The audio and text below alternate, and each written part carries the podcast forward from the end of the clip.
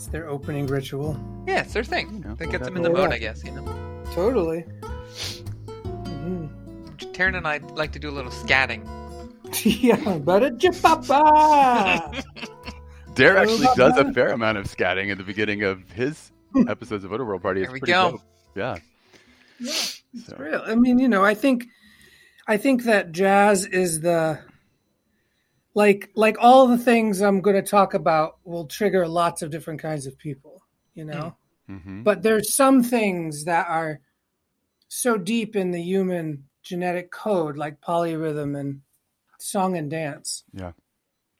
to remember that like we came from something that was both amazingly simple and complex already and then we just built up a bunch of abstraction on top of it and that's that's like not neither good nor bad right it's neither good nor bad um yeah I don't want to launch into anything. I'm I'm super interested in sort of like how y'all want to start. Like I'm always fascinated by people who like dare to want to talk to me. Like to be completely honest. Like Mhm.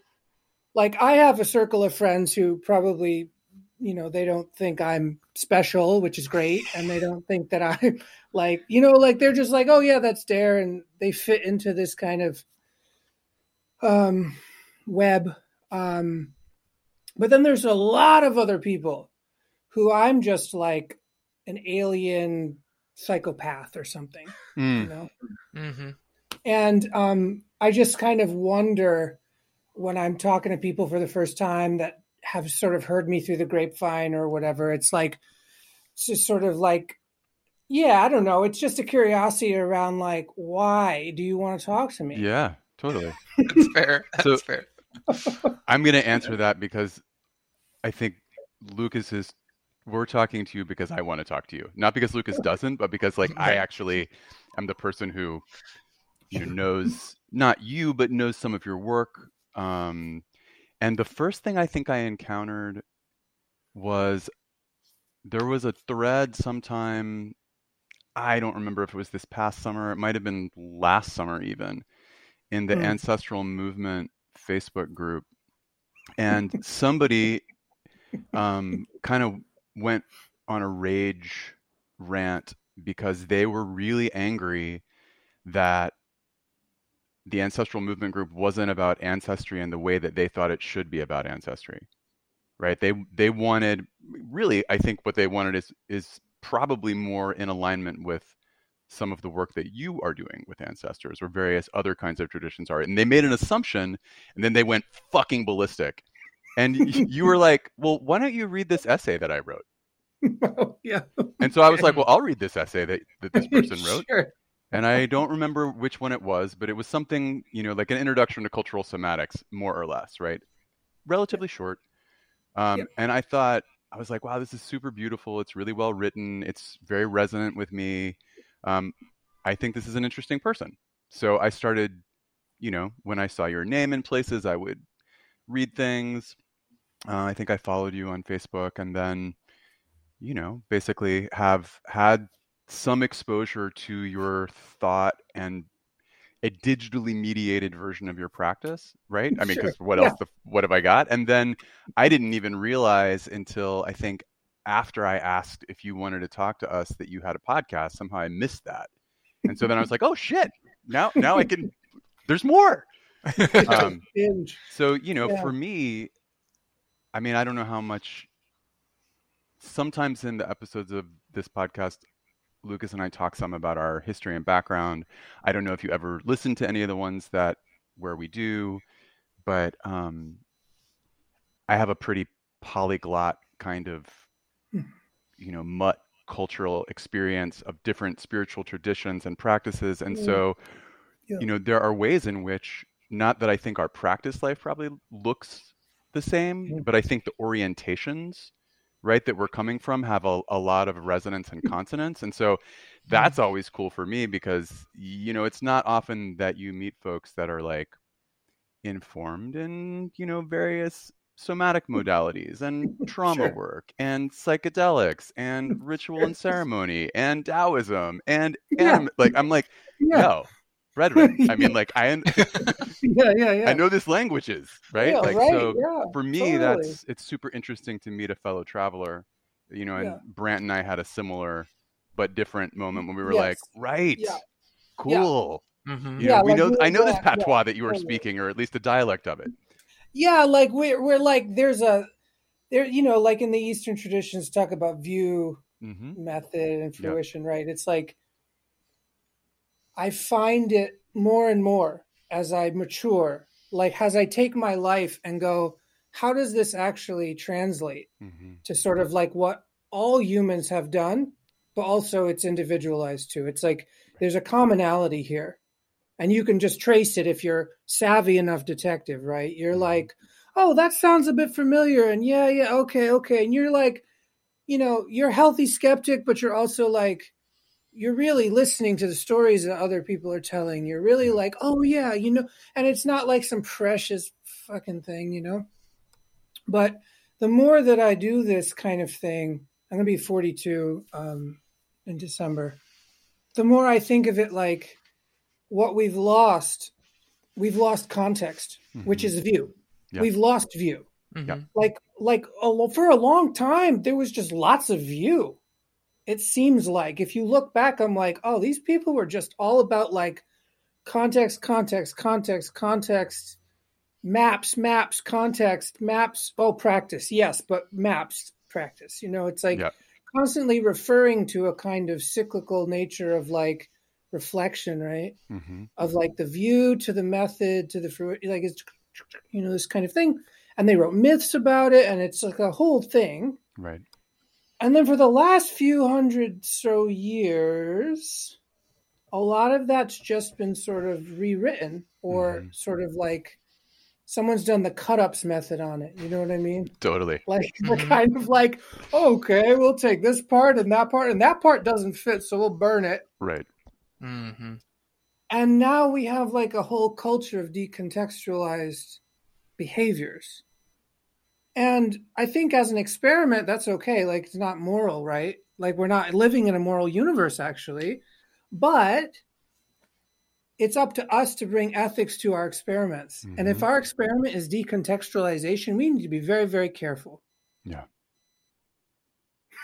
And you know, just- I think the thing Mhm. that how that is landing right now with me is it's like, well, it would have been one thing if there was a, a project, right? If the experiment was an intentional, let's create a decontextualized, you know, Right. culpa and see what fucking happens.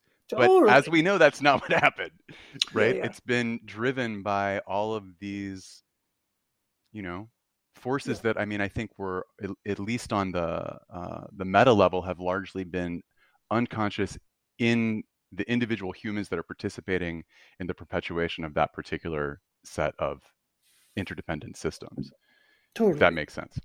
Um, yeah Mhm. totally um you know spirits are everywhere and some spirits we call gods and some spirits we call emotions and i think we need to get back to a kind of view that allows us to change those definitions very quickly like a poet mhm, a poet is like the moon is my mother and the moon is the moon Mm-hmm. Mm-hmm. Like oh i can feel both of those. The moon is my mother and the moon is a moon like a giant rock in space that hovers around right? It's, Yeah. and it pulls the tides. But with poetry you find an english language that is not insecure. Mm. this is this is the big thing for me. So like i came the through line for me was not actually somatics it kind of was but it wasn't. The through line for me was poetry. Mhm, and finding a kind of a real spiritual healing reading poetry mhm. that was not given to me by another human who made me jump through hoops to get it. Yeah.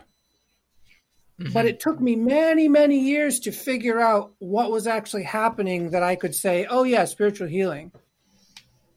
Oh it's a transmission like whatever you want. All Right. the ways in which we can go inspiration is somehow transferring transmedia through tr- what somebody heard this felt it wrote it down and got published mhm, and then i read it and i feel healed. Right. so for me it was a lot of like really searching for like well what is that? What what is that Hmm. thing that happens that is just kind of like everyone knows it Right. that's why everyone does art like every why do you go to a fucking museum? You know like why do you listen to music? Why do you do anything really? Um, because it, there's the potential for this inspiratory distribution to occur which is which is what i consider to be healing is a kind of distribution. Like the feeling of weightlessness when you bounce Mhm. or the feeling of like when you're doing dai- taiji push hands Mhm. and you find that moment between moments and both of you are like dancing in some bigger stream Mhm. Mhm. that moment is the distribution which is bigger than your body Right. it's like an ancestral distribution it's a natural distribution Mhm. that kind of has like four directions and up down and center right Mhm. above below and center Yep. and you feel this really like you feel the tai chi pull and it's actually not a concept it's like oh right heaven and earth right you feel it and you have this kind of space um like when you do cupping it's what negative decompression right it's like it's not compression Right. it's like negative you expand you Mhm. go Mhm. oh there's Yep. more space here Mhm. for more relationships to happen Yeah. Mhm. it's not crowded. I'm not like, oh, get out of my, you're too close. It's like, no, my anger's here and my sadness is here and my love is here and blah, blah. You actually find that you have more, not just more, I would say infinite space inside. Right. Like your interiority actually expands and you could somatically feel that. You're Right. like, oh my goodness Right.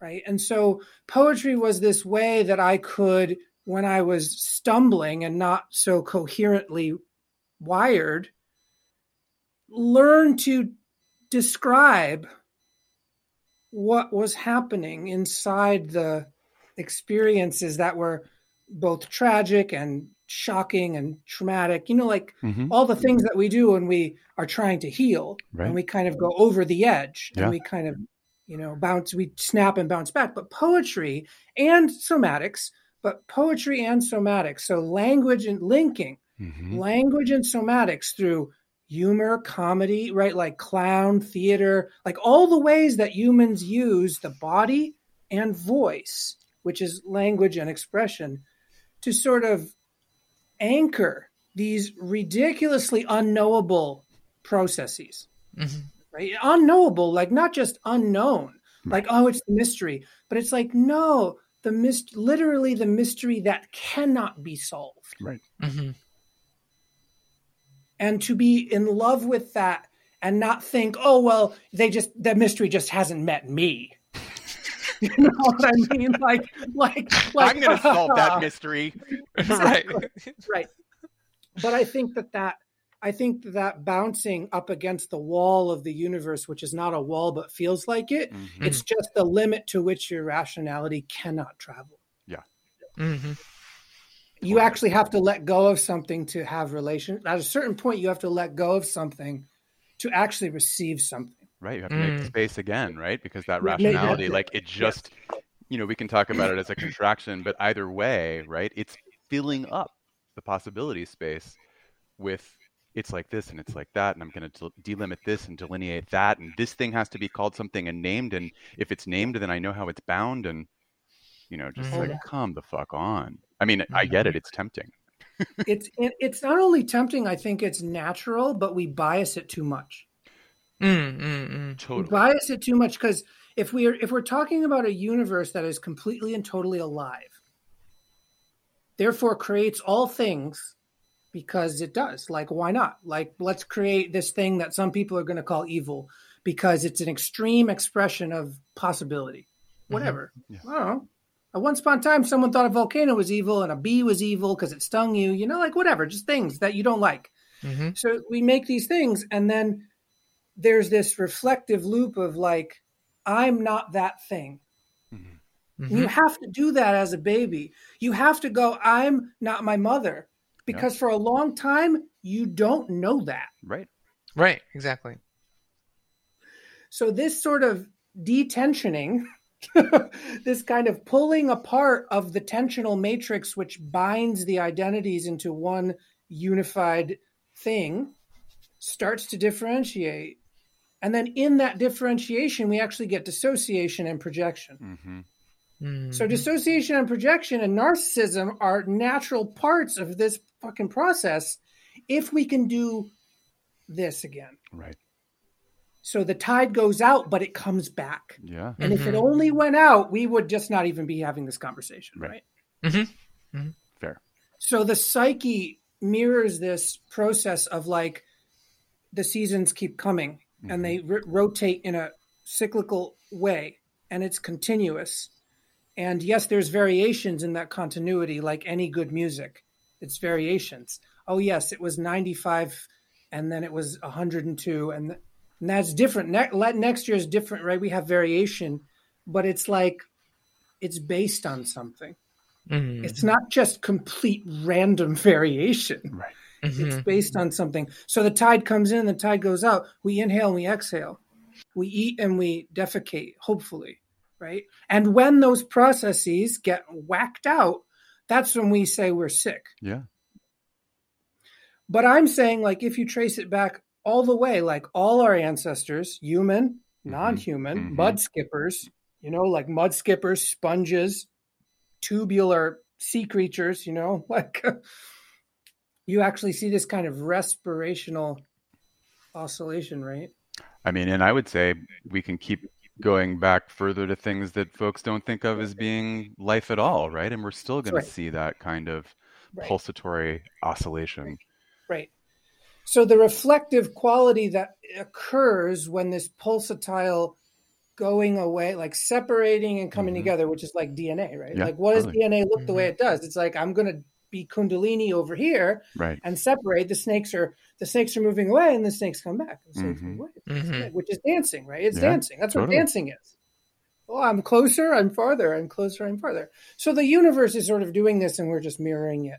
But we also mirror it completely with our um, our context of like how to behave. Mhm. Because I think we're at a place where we need to get really good with descending or collapsing Mhm. returning to earth but that doesn't necessarily mean crashing and falling apart it doesn't have to be like that Right. if we understand that like you train jumping right like anybody who trains anything is like you have to train the system to absorb the shock of whatever you're doing Mhm. Mhm. so if you're going to jump but you can't land well then you're not going to jump very much Right. because it's going to hurt Mhm. Mhm. You got one. yeah. So, so sort of psycho psychologically or psychically, I think our human culture is trying to get those shock absorbers back a little bit. Ah, And and then there's a a D but the D context is the you know, the D context of that we're living in is not really preparing people to do that. Right. Not being Yeah. like, no, no, no, d- kid. Like when I used to teach kids a lot, like basic gymnastics. Like I'm not a great any, you know, like I have a lot of uh, physical issues, but you know, you teach kids, you know, how to climb. You know, they're like four years old and they don't know how to like. They they're they're all homolat. You know, they're all like, you know, they don't know Mhm. how to like do this cross lateral thing, right? Mhm. Right. In a different. So you're teaching them, oh, one and two and three and four, and it's this pattern, right? And they go up two rungs on the ladder and they start to shake Mm. and you're there and you know if they fall you got them and so you're holding them but they're shaking because they actually know something about the fragility of the situation they're actually in Mhm. which is that oh if i fall down now it's kind of game over a bit it's game over because i haven't trained falling down from this height Mm. Mm. I've trained falling down from like standing because I'm on my butt all the time. Oh, oh, close to the ground. I get farther away from the ground, and suddenly the training is like exponentially more dangerous, Mhm. right? So children's bodies know this. They couldn't tell you it though, but they know it. They're like shaking, and they're and you have to be like and take you know just you know here's the foot, and you just take their foot and you put it back down, and they go. They went up two rungs and you help them down another rung. And then within like 30 seconds, they're actually integrated. Mm. They're happy again because they're like, they went up and they came down and it was a complete circuit and they're safe again. And they run away and discharge. They Mhm. run around, discharge, have a weird like expulsion of expression. And then they maybe come back and again, again, again, I want to do it again. Mhm. Maybe it's three rungs now, or maybe it's still just two. the point is is that like this process is happening whether you're a kid or an adult it's just happening all the time we're always reaching these thresholds in which we actually kind of grok that we've gone a bit far away from the ground Mm. And we have to be like oh right i'm up here now. I'm in the airplane now. Hmm you know? And if we train coming back down more than we train going up we'd we'd be totally fine because we'd just be like i like going up because when i come down it doesn't hurt. Hmm so i'm talking about everything here. I'm talking about Totally. white supremacy. I'm talking about capitalism right? Like it's That's what everything, I'm hearing. right? It's, Well, 'cause it's not, not a metaphor you know? Yeah, I feel like, um, like we don't we're not old enough, or we don't live long enough, or we're like you were saying we're not we're decontextualized so much that we don't trust the we don't have any somatic relation or lived uh sort of yeah one of haptic memory for Yeah. the lessons that we've learned through history. So we don't even trust that you're there holding us spotting us on that second rung. We're like yeah but are you real? Do you know what i mean? Everything's just decontextualized so we have no idea. Like even though there are hundreds and hundreds of books saying like oh you know societies fall that Yeah, experiment totally. didn't work. It's very similar to ours and it doesn't seem to work so you know we're getting ready for something. But you know Not this I guess- time, Lucas. right right. Right. The universe has gravity hasn't met us yet That's gonna- right. right exactly Death never met me. I'm going to kick Death's ass. yeah, totally. Um, and I think that to be completely honest, I really feel that like all all humans go through this kind of process when they're becoming like a young adult or a teenager, in which like you really do think you can beat death. And I don't Mhm. think it's unnatural to go through that process. But I think a sane, ecologically sane culture, which in this case is probably we could say animist indigenous, but but let's just say ecologically sane. Like they actually understand something about cycles of nature and Yeah. time. And they're just like, okay. Is that they would take those kids who were like starting to feel like invincible and they would give them a very um curated shock hmm hmm Initiation one. Yeah That's initi- initiation one is like a curated shock, yeah Yeah. which is like maybe I tie you up and throw you in a pit for seven for five days without food or water, and I Mhm. and people are watching you. You're not going to die, but you have to go through that process of like, oh crap, like literally, like day after day, I'm in this pit. I'm freaking out. I'm freaking out. I have to learn how to regulate. Maybe I will die. Maybe they won't come back That's for me. right. The, the Mhm. curated shock is to go stretch that ca- capacity for struggle and find relaxation inside of it and actually accept something about your frailty. And I th- I think one of the the features that I don't I don't feel like I've heard a lot of people frame it quite like this, but this at least in my experience is you know the understanding that I I have thus far is that what makes something truly an initiation is that there's basically three options at the fork. You die, you go crazy, or you make it through transformed. And Yeah. you don't know which one it's going to be. That's actually key. Like you can't know if Yes. Mm. any of you know which Yeah. which of the Yes. trifecta is going to be the road that you follow out of there. Right. Right. Uncertainty and terror are part of the equation. Yeah. You actually have to be like, "Oh, I don't I don't fucking know. Like I can't know." That's the unknowable part that like this culture in particular is really like no no bueno. They're like, Yeah. "No, I must be certain of the outcome before I do anything." And it's like, "Well, that's going to get you a certain c- consequence." Mhm. like psychologically Yeah. like like like it's not even personal it's not like it's not really like your ancestors abandoned you Mhm. there isn't really a great betrayal but the the the accumulation of certain kinds of behaviors on both individual and larger group scales the accumulation of behaviors so that they become habits and norms creates this kind of charge in the system which is like a kind of addiction to certainty familiarity comfort of, of an addiction to knowing which is actually not living it's not the same thing it's a fantasy. It's Yeah. a fantasy. And most people today are in a state of constant oscillation between like feeling betrayed that their fantasy isn't actuality. hmm And that is a hell realm. That's exactly what the Buddhists, the Dzogchen, that's a fucking hell realm. Because if you die, if you like naturally die from whatever, COVID or cancer or getting hit by a bus or just because your time was up, I mean, we all die because we're born, really. It's not like a, like, what? You're, why am I dying? Because you were born. Nobody gets out of here alive, right? Nobody gets mm-hmm. out alive. But if you enter that deep final initiation without any shock absorption or, oh, I know what this game is. I know this freaking game. Like a, a kind of like, ah, yes, I'm going to go through these weird ass patterns because I'm going to, freak, you know? hmm Like we all do when we hit any kind of little initiation in our life where we're like, fuck, my system shaking, right? We're like, oh, this is part of the transformation process. But it is also part of the like, if you take a wrong turn at Albuquerque, yeah, you could you could depersonalize. You know what I mean? Like, Mhm. you know, like I've been in ayahuasca ceremonies where the person can't take it and they ru- they they're just literally screaming Yeah. and they can't stop and they they ca- they're just like in the there's the hell there's the hell realm Right.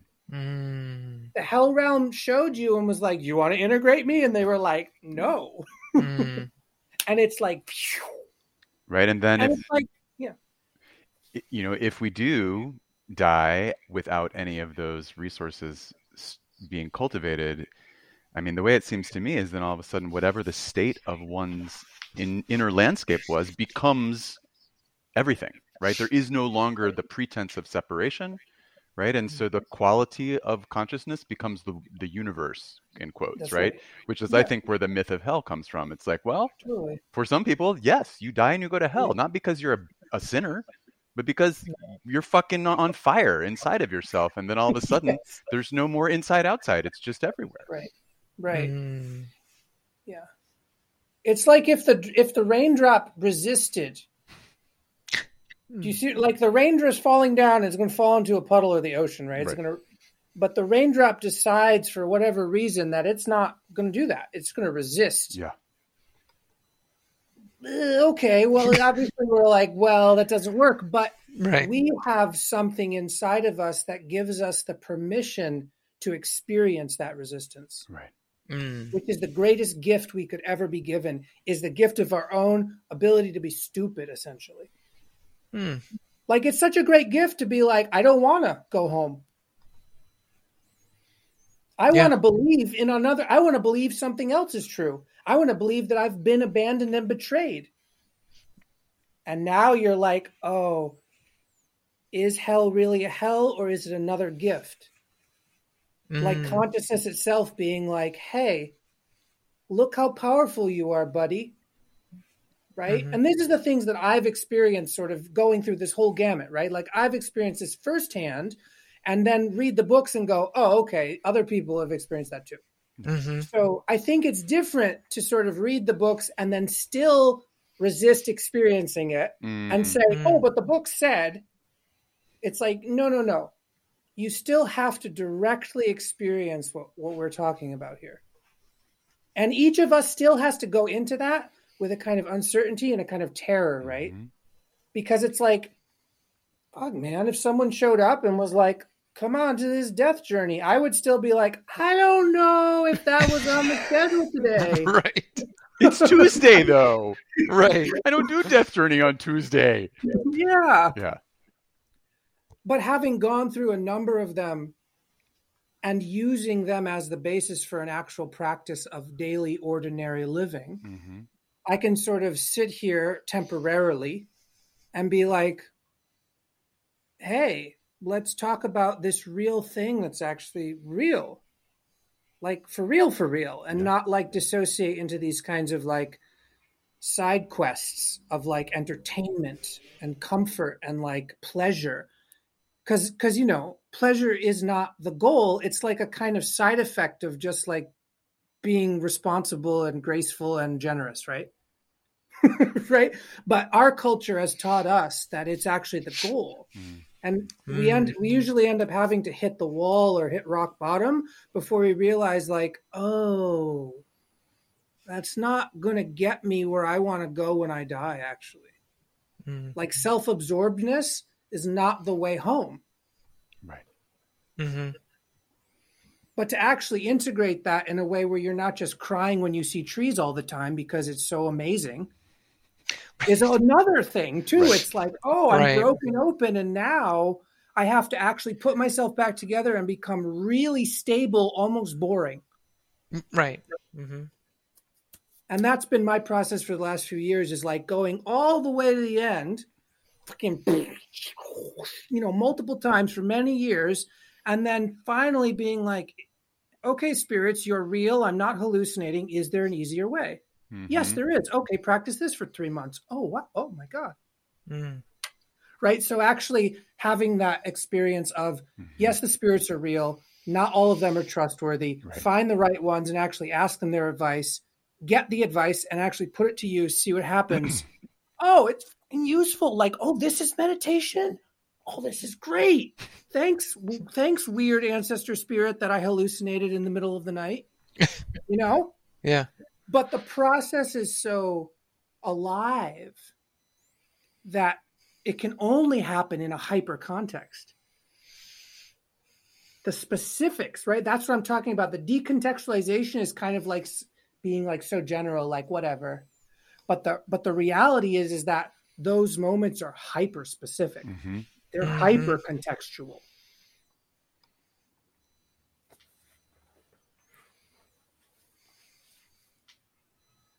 I feel like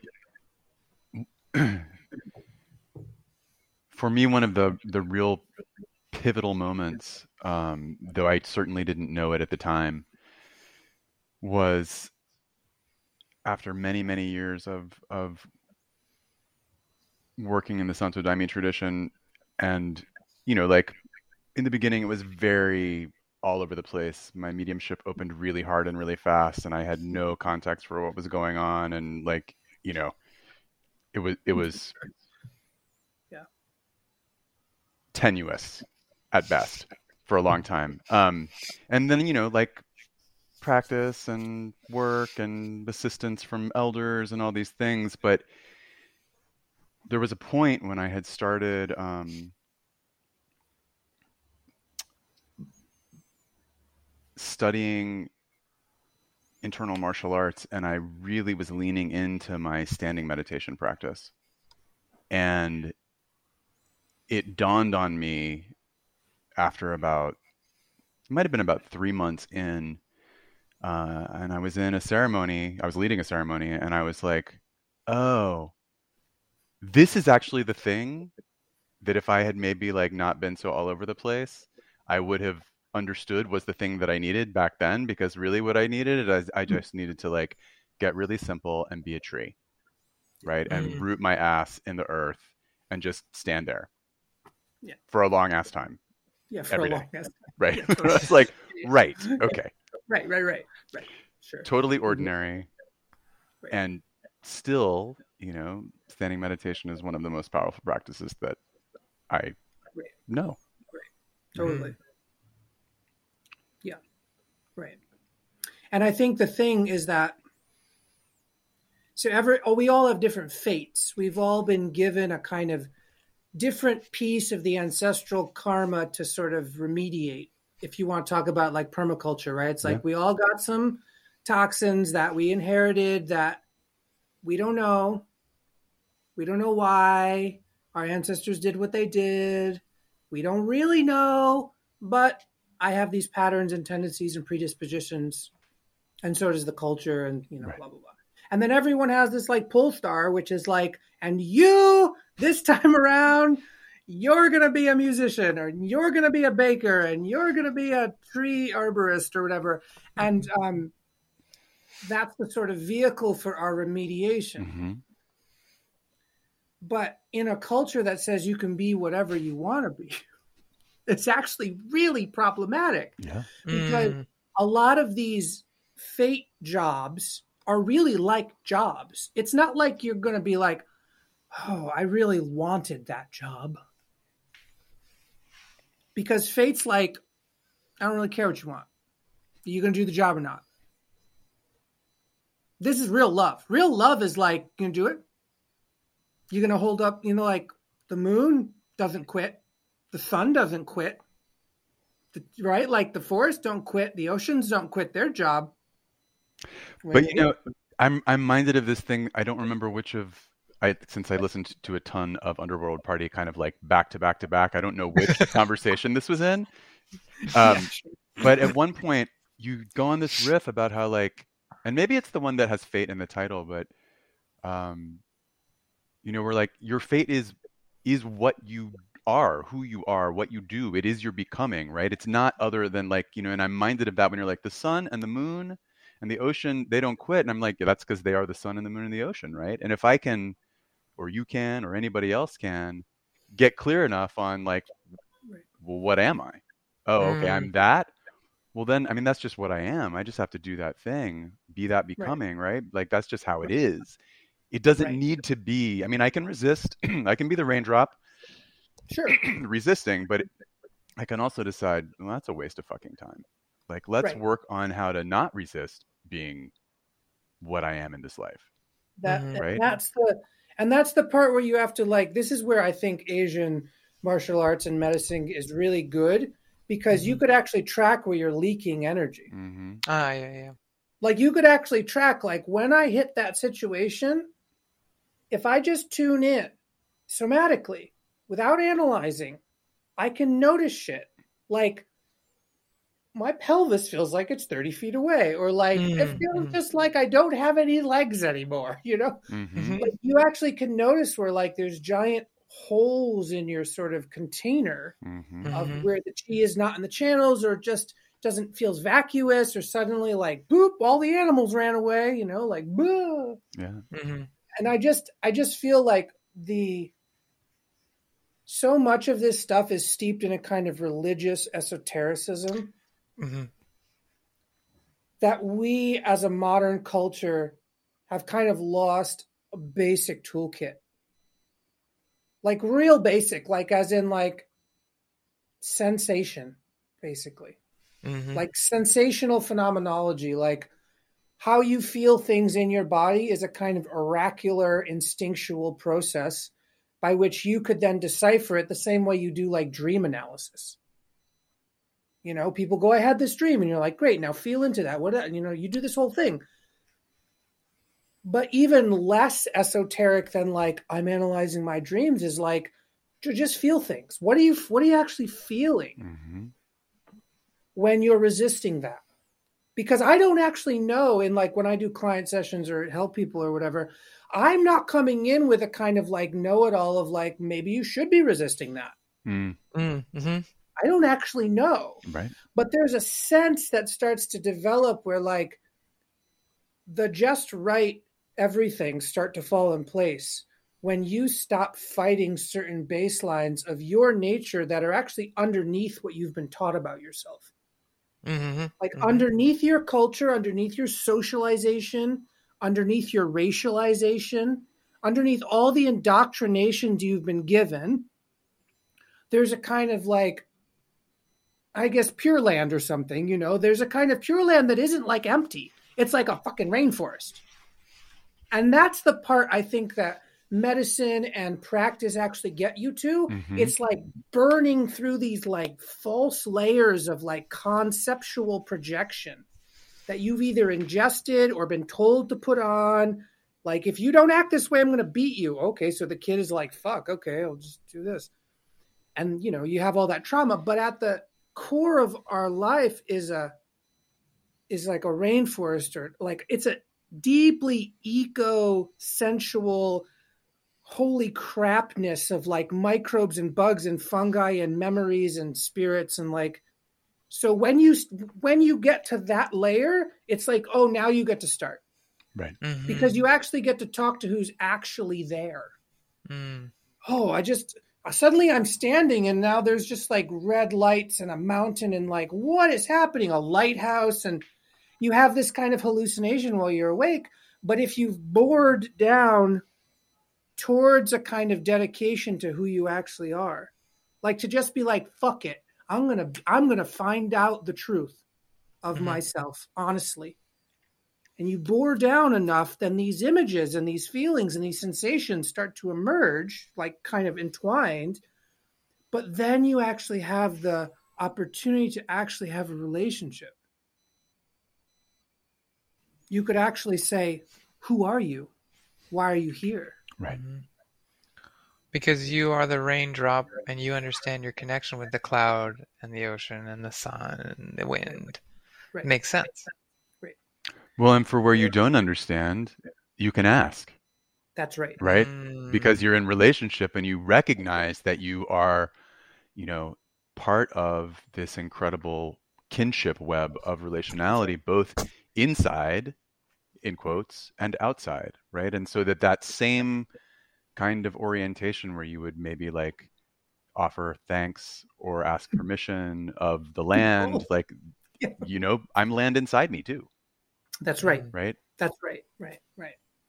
So the the fundamental thing about like these animist tr- traditions that have become extremely dense and beautiful and aesthetically kind of shaped is that at the core, they were not like that.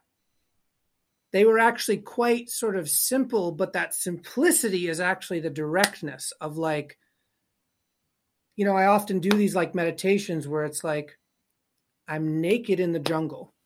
What do you do?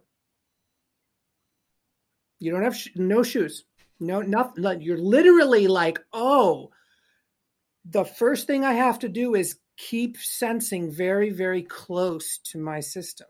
I can't abstract. What's 30 feet over there? Too late. It's too far, actually. Mm. It's like, oh, I'm naked in the jungle just like my ancestors. Okay, let's start listening. Okay, close, far. Okay, there's what's on under my feet. Okay, take one step. What's that feel like? like the excruciating detail of like closeness because you're not separate from the environment but you are like oh my god like i can feel all these things that gives you the potential to actually drop your fear in a certain way and just be very direct like i need help you could just be like you could open up and be like please bless me I mean, you wouldn't, you might not even say, please bless me, but the opening is like, mm-hmm. and that's what's happening when we're doing like Qigong. It's like mm-hmm. at a certain point, words fall away, and it's just like, that's the prayer happened mm-hmm. right then. It's like, I was like, I'm going to fucking take all this oxygen in, and I'm just going to say thank you every tiny micro step of the way. Mm-hmm. Right? And it's both so simple and so profound. Mm-hmm. And in doing that, thousands of years, now we have really elaborate cultural mythologies to go along with that.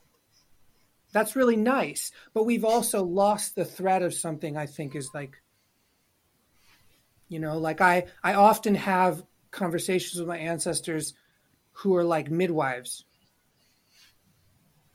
like the realest thing you can get is like no something's happening right now mm-hmm. like like as in like oh what do you do when you're some of the first people and you start having the dawning awakening that new beings are just coming out of this another being is coming out of this other being's body and you have to actually all together kind of telepathically and gesturally figure this shit out together and and then on the other hand, sometimes that baby comes out and it doesn't breathe. Mm-hmm. Whoa. Like whoa, right? Like holy the emo- like the kundalini, right? Oh God, ah, the wailing, the keening, the emergent songcraft, the burying, the like. How did we figure out that we needed to put it in the ground and sing around it? nobody was like, it's in this book. we told you, you know, this is the right. No. So we all came from that ability to sense so deeply into the present moment that suddenly Now there's a ritual and it's just happening. And we're creating language and song structure and rhythm and touch to be with what is Mm-hmm. in a way that's both super simple, right to the point, boom, and also, whoa, the ramifications, so complex, so complex. The person in that mountain range came up with a different one than the person in that desert sort of what? Because the land is different. The land is talking to those beings in different ways. So we have a kind of like hyper local, inspira- inspirational kind of co arising Mm-hmm. to something that is extremely common, which Right. is birth, death. Right? It's like this is it. Say it, boom, right there. And you know, I don't hear a whole lot of people talking about it in the way that I've sort of learned to talk about it because I still think that when people talk about things like death and medicine and healing, it's still abstract Mm-hmm. because we're not really getting to the point of like, why do you want to heal? Like really, no, no, like, yeah, I Mhm. know, I know you don't want to feel pain anymore, but that's not really the way. That's not really the reason, right?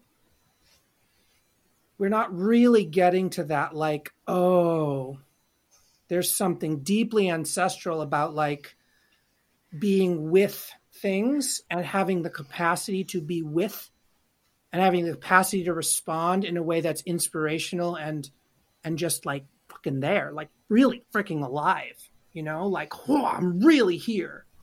Um and to not need a shock to do that which is goes back to the initiation Mhm. question to actually get to the point where you're mature enough that you don't require shocks to wake Mm. up like Mm-hmm. you just go you just wake up in the morning and you're like hallelujah come on in right.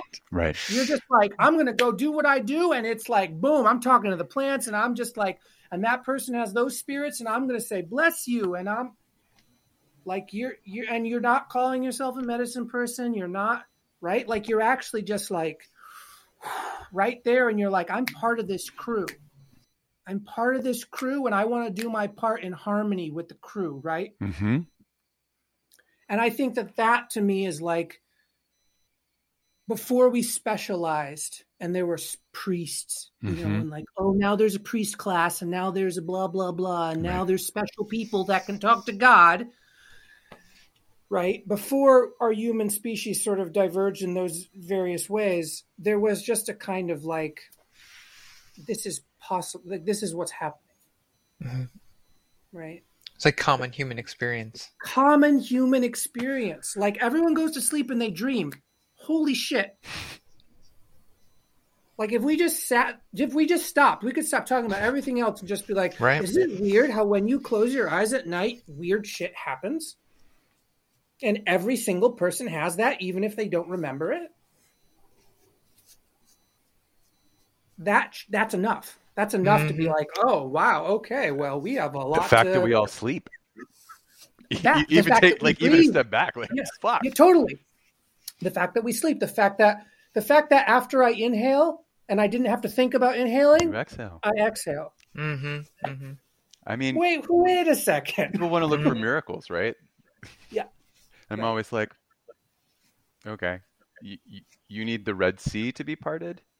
The Right. fact that you can actually ask the question of like, where are the miracles? Like, Yes. it's it answers itself. Like, you have the capacity to ask this question.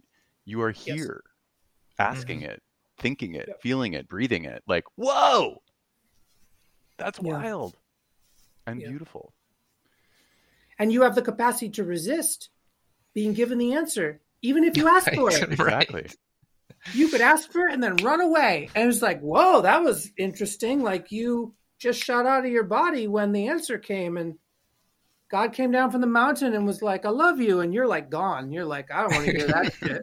You know, and I think that that's, I think that's part of how we sort of help remediate the cultural collapse that we're in is Mm. like also, also seeing the benefits of all the things that have terrible consequences hmm the benefit of denial, the benefit of aggression, the benefit of resistance, the benefit of hell realms, hmm right? The benefit of, oh yeah, that's not you are choosing that. Right. right now in a way that is not just you choosing, but like a cultural web of choice is happening. And also, I'm going to be honest, I'm going to be straight with you. I'm going to be super straight with you. I'm not going to be like, yeah, yeah, yeah, new age, nah, nah, nah, new age, blah, blah. You can choose your own fate and destiny. But to actually be like, yeah, that's okay. That's what you're doing, you know. But to be very, very clear with people and to root it in our own practices that, like, I'm not an expert, I'm a practitioner. I practice this Mhm. kind of awareness and relationality. That's all I'm doing.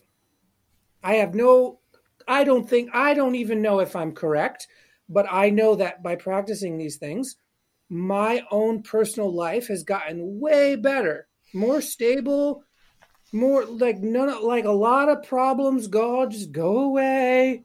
I don't chase too much anymore. I still am a human being. I still have my fetishes and my like weird things, but it's like, oh, yes, I'm actually part of the world.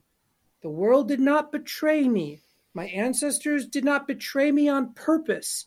They just did what they thought they were needed to do. Mhm. It has some weird ass consequences. I probably need to deal with that. You know, like it's a very sober contemplation that isn't about achieving enlightenment, really. But it's more about like, I just want to have a good relationship with you and you and you and you. Like, you know, like the, the actual people around me. Like, I just, can we just, you know, can it be nice and not super nasty? You know what I mean? Mhm. You know? Um, but I think we we are still at the beginning of having conversations like this that that aren't psychedelically intoxicating. hmm One of the things that um, I've been thinking about lately, like in the f- in the face of the you know this next wave of the psychedelic renaissance, renaissance, renaissance, um, yes, is that the, one of the things that I feel like, and you know, I, I'm I'm not super plugged into all of the different areas of discourse. Like it's a lot. It would be a lot if that was all that I wanted to track. And there's lots of things I'm interested in. So you know, I could totally just not be there for this part of that meta conversation. But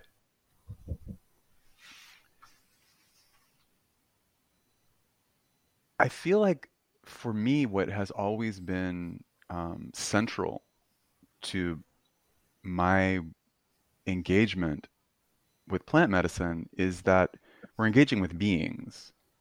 yes, We have these experiences and they are instructive and useful, fun or terrifying, or often fun, terrifying, and you know, like this kind of dynamic interplay. But like, but the important part from my vantage point is that this is a teaching being who is so generous with their wisdom and understanding and capacity for inner initiation that all I have to do is take this medicine into my body and that this being is going to show up and teach me in exactly the way that I need to be taught that I could never even know to ask for precisely. Mm. And so this for me, I feel like is really lacking. It's all about the experience and what it does to consciousness. And, the, and I'm like, no, what's rad about this is this is truly a more than human entity that I can access in my body in a way that is incontrovertible, which some other kinds of spiritual experiences can get slipperier in terms of like, am I imagining it? Is it real? Like, I feel like a mm. true encounter with medicine, you may decide later that you imagined it, but when it's going on, it's real clear it ain't imaginary, Yeah. right? And certainly some kinds of other mediumistic phenomenon can be like that, but it's easier often to psych oneself out, right, Sure. of some of those Totally. things, excluding near death. You know, I mean, like to Right. be clear. Um, and so I, I, I don't know. Maybe y'all have heard some of this in the conversation around psychedelics, but I feel like it's such a central It's like feature very- of like why would you even bother because because you know i get to come into relationship with the other in this incredibly Yes. profound way I feel like it's, it goes back to the same uh, conversation about context. Mm. You know, while you're in it, there's the context of the of your internal situation, and then that changes when you know the plant's not interacting with you anymore, and so now all of a sudden that becomes imaginary. Yeah. Well, but what? Why? What I mean, the only thing that changes that you know your interaction with the chemical compound that's now s- currently in your body. Now it's not currently in your body. Right. Do you know Right. like that experience? It happened. Yeah. I mean, I definitely think that's that totally, and I think that's a big part of it. But I also think the other part of the context that is like, well, how are we holding the space within Yeah. which this experience is going to happen? So a little set and setting, but also Mm. like, you know, somehow even more primary to that, which is like the why and the what. Like, why am I going to do this and what am I going to do it? Or rather, who It's am I going who. to do this with? Because, you know, again, I think the thing is that these are persons, right? Yes. They are non human, more than human, other than human persons that have been Mhm. teaching. I mean, certainly anything that's alive that can eat, right, has had the opportunity to to Right. eat Because eating is primary. exactly eat psychedelic teachers. You know, whether you believe in the Stone Ape hypothesis or not, like animals have been doing this for a long ass time. You know, Right. insects too, right? Right. And so, Right. yeah, I, th- I I would, you know, if if I had a prayer, which I guess I do, because here we are. My prayer right at this moment for you know the psychedelic renaissance is like if this isn't part of the conversation, my prayer would be for it to be a bigger part of the conversation of like let's Mm. let's talk about this in terms of the personhood of the Yes. medicine as Totally. central. Yes. Yeah. For me, it actually becomes like the who and the how. Mm-hmm. because what you have to learn, like a decolonial frame, is getting away from whys and whats, Mm-hmm. which are super abstract. Right. A why is like I can make up any reason why, and a what is like a de-subject, like an objectification of the Objectification, subject, right? It's like a, a who's become what's, and Mhm. my whys are the most important thing is like intention over impact and all that Yeah. garbage. But when you get down to like who and how, you have to be embodied to answer those questions. Mm, I like it. You have to. You have Yeah. to use your actual senses. Right. You cannot. You can. You can. You can always find a loophole. Like humans are really great at loopholing and weaponizing every damn thing they find. Right. But to even just get back to like who is here, Mm-hmm. Like it's a kind of zen question like i don't know what tradition does this but like you sit across from another practitioner in you know meditation and their job is just to ask you one question over and over for like 12 hours which is Mhm. like who are you Mm-hmm. Mm. and your job is to answer that question Right. now that's a po- to me that's a poetry question it's also a theater question Yeah, totally. because you get to answer it like first you're like am i going to answer it right? And who who really am i? Oh i'm a white person i'm a black person i'm a mixed race person blah i'm a queer person okay. Great and they keep asking it to you right? Mm. because at a certain point they're they're not negating what you said they're just saying more come Right. on more like you're more than that right? Get more creative with Deeper. who you are. Deeper Yeah. deeper deeper. Until at a certain point you get to like i am my ancestors i am the moon i am the stars and that is not just a kind of like selfish self-absorbed version of identity No. now you've started to de- distribute your chi to Mhm. what it actually is, which is like, right, this energy that comes into my body that I don't control, holy shit, and it goes into your body. Right.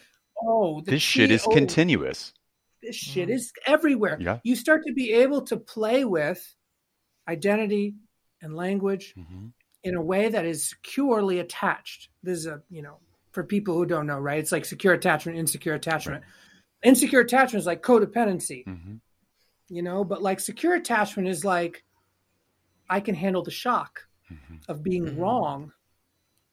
I can handle the shock of being defamiliarized and decontextualized Mm-hmm. because I can actually play with it until it becomes context again or familiar, right?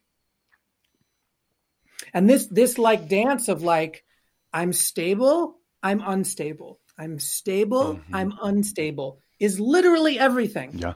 Martial arts is all about like let's train your stability for whatever how many years, right? Why? So you could be really unstable. Mm-hmm. Mm. because when you throw that punch and they throw that kick, that is the most unst- you're very unstable right now. Yeah. like, and whoever has trained the most stability and the most fluidity, which is unstableness, is going to come out of that with less headache. Right. Right. Less dead. Yeah, less dead. You know, like less of like, oh, I didn't want to learn that way. Right. Um, Mhm. But I think that like most people still have an ableist kind of super heroic idea of wisdom, of all the things we're talking about, of psychedelics.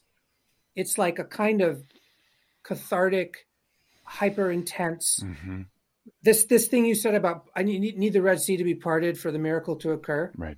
So we're we have a context of like it's not a miracle unless it's hit 12 on the Richter scale or whatever. It has to go up to 12, to 12 out of 10. Otherwise, I don't It Has to break the laws of reality. Like the laws of reality aren't a convincing enough miracle if there are things we want to call laws. But I mean, like the, the basic Right. guidelines of of the Right. a game aren't amazing. Right.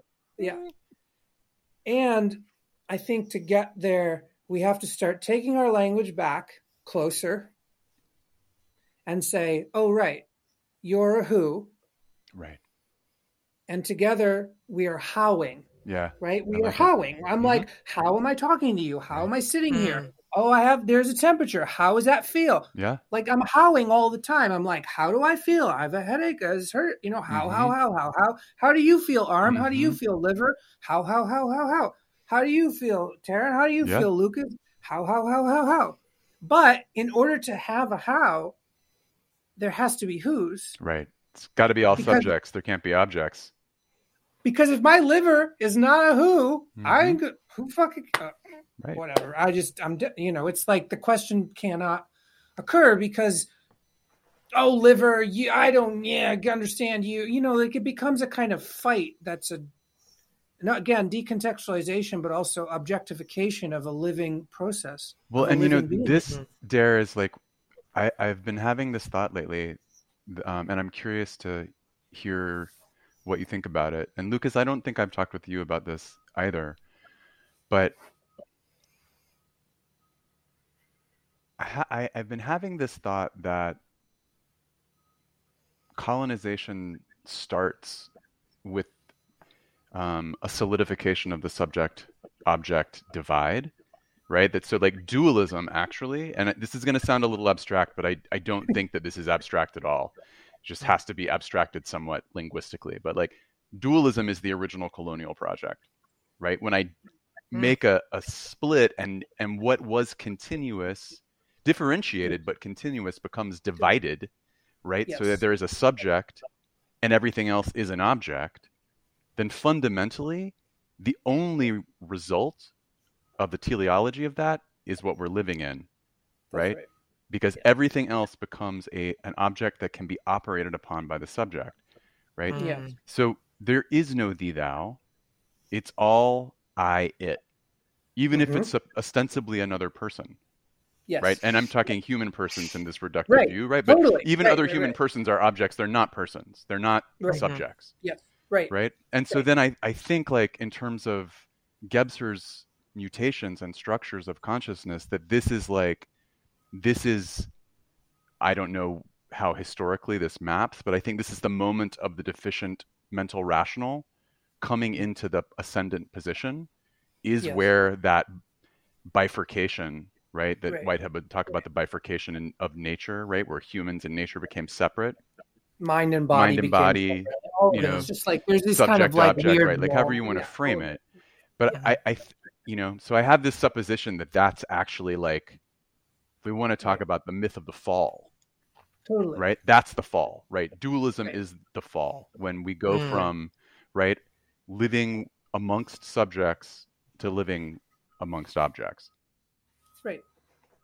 Yeah, totally. And I also wonder, like, on some really profound level, if our organism actually decided, oh, this this this process, this neurological process, will save us and save us money in the long term. Like a kind of weird, like risk benefit bullshit assessment where you're Mhm. like, oh, it's actually easier just to be like, that's not a person. right Like it's Mm. actually less calorically intensive. mm. Right. That's where I thought you were going. That's where I'm going with it. Yeah. But Eh, maybe. maybe but what and what i'm saying is like and i get this from a lot of people because i'm basically like trying to like teach people animism but in a modern way which is like no don't join a religion don't join a cult no like everything's sacred you have to start acting like it Right. behaviors we're doing behavioral therapy Right. it's like talk Behavior to your reality. plants yeah like say hello to the sun and moon like say Mhm. thank you Yeah. to the like say just be like oh thank you oh my god i have a house thank you house right like actually be Mhm. like hmm you're real you're real you're real and you fucking saved my ass you know right. but um but i think what i what i get from a lot of people is this defamiliarization process which is a defamiliarization of the dualistic process Mhm. Mhm. i'm actually saying no you need to defamiliarize yourself with this habitual Right. dualistic fantasy Right. Let's which is actually this shit. it's fantasy it's Yeah. fucking made up but the defamiliarization process because of homeostasis you're basically asking a person to relearn how to make decisions and that is no small ask No, Mhm. it's not. you're basically saying, "Oh, you forgot again." And this is like what I d- am doing all the time, which is like, "Oh, I did it again." Oh, the minute I walked through that restaurant door and I didn't see all the beings because it was a Mm. restaurant, and restaurants are right. Like I have a conceptual framework that is subject object because that's how I was given it to me by the people Mhm. around me. Yeah. And I have to every day be like, that's not hmm the way I want to live and die. Right. Right. That's not kindness or respect. hmm I have to say that because nobody else going to fucking back me. Nobody else. I got no elders being like, whack, which I would Right. love to have. If you got some elders to come over and whack me when I'm out of line, that would be rad, but I don't have them. Right. Right. And many, I'm imagining many people listening don't have them either. Yeah. And so the point is, is like we have to summon them from the sort of ancestral dream Mhm. to be like, help me be the person who really lives in a right way Right. and with right relations. But when we're asking other people to do that, they first see how hard it is rather than the benefit. Right. And we, and this happens with everything like exercise, changing your nutrition. It happens with everything, right? It's like, oh, you have to put in some energy and you're not going to get it back for a while. Right. Mm. For a while, it'll be more more tiring, more Yes, frustrating, you'll be- yes, more disruptive. well, that's right. That's right. And I don't I don't think the answer is selling people like more marketing. Like let's market animism like sexier. I don't I think that's still a consumeristic like trap, right? Right. But I do think that just like there is something very real about like really asking people to show up for being alive is hard Mm. work. And that's not as accessible for everyone equally. hmm But that's a pretty succinct and profound statement. Just that. Show up for being alive. Yeah. Do you know? It's like because you get hit with the with the idea that wait a minute, am I have I not been showing up? Am I not really living? Yeah. Do you know? Yeah. yeah. And, and the you know the subtext is probably no. you know, I mean, or both you, at least you have moments. Well, both of you are Chinese medicine practitioners, right? Mhm. hmm I mean, I'm not, but I really like it, Mm-hmm. and I really like the, you know, most things about it. Mhm. And you know, what I learned was that like we're all on a spectrum of human to ghost. Yeah. So I could be 51% ghost and 49% human, and that's it's not a good. It's not you know. It's like, well, what are you gonna do about that? It's not really like bad good. It's more just like this thing of like, how ghostly am I today or right now? Again, it's a how question. It's like, Mm. how human am I being? And then I have to think about, well, what's human? And you have to really go through the damn damnation of it all. Like, oh, to be human is to kind of like laugh and cry and sometimes simultaneously and and to be human is also to be cooperative and generous. But that's fucking hard. you know, like you know, like to be human is to kind of grapple with these things that are not godly and they're not less than godly. They're Mm. human. Mhm. They're the middle thing. They're like, oh, you're not a fucking god, but you're also not an ant. You're not, and you're not like a drop of water. You actually have hands and you can change your environment. Right. So you have some responsibility. So it's not like you're like was the the the Zhou Yi, right? Is like Mhm. when you roll the Zhou Yi, there's like these ones that are like the best outcome is when you don't have responsibility. Like Mhm. you're not important enough to have it right. Mm. right? Yep. Because they they understood something about if you get too important, you're fucked. hmm But if you're really really unimportant, you're also fucked. right. You know what I mean? Like Yeah. if you're a foot Yeah. soldier, if you're a foot soldier, ooh, that's rough. And if you're the king, uh, kind of rough too. Like if you're the general, the king, you're like, oh no. No space for somewhere- choices in either of those extremes, right? Right. But somewhere in the middle, either you're a householder, a sage, a practitioner, doctor, somewhere in the middle where you're not too freaking important, but you're not not important. That's where like all the openings are. hmm Mm. All the openings are there to be like, how can I breathe right now? I okay, I'm gonna take you know, like you can basically take a walk for no reason hmm which is a fantastic gift that our hunter gatherer ancestors left us.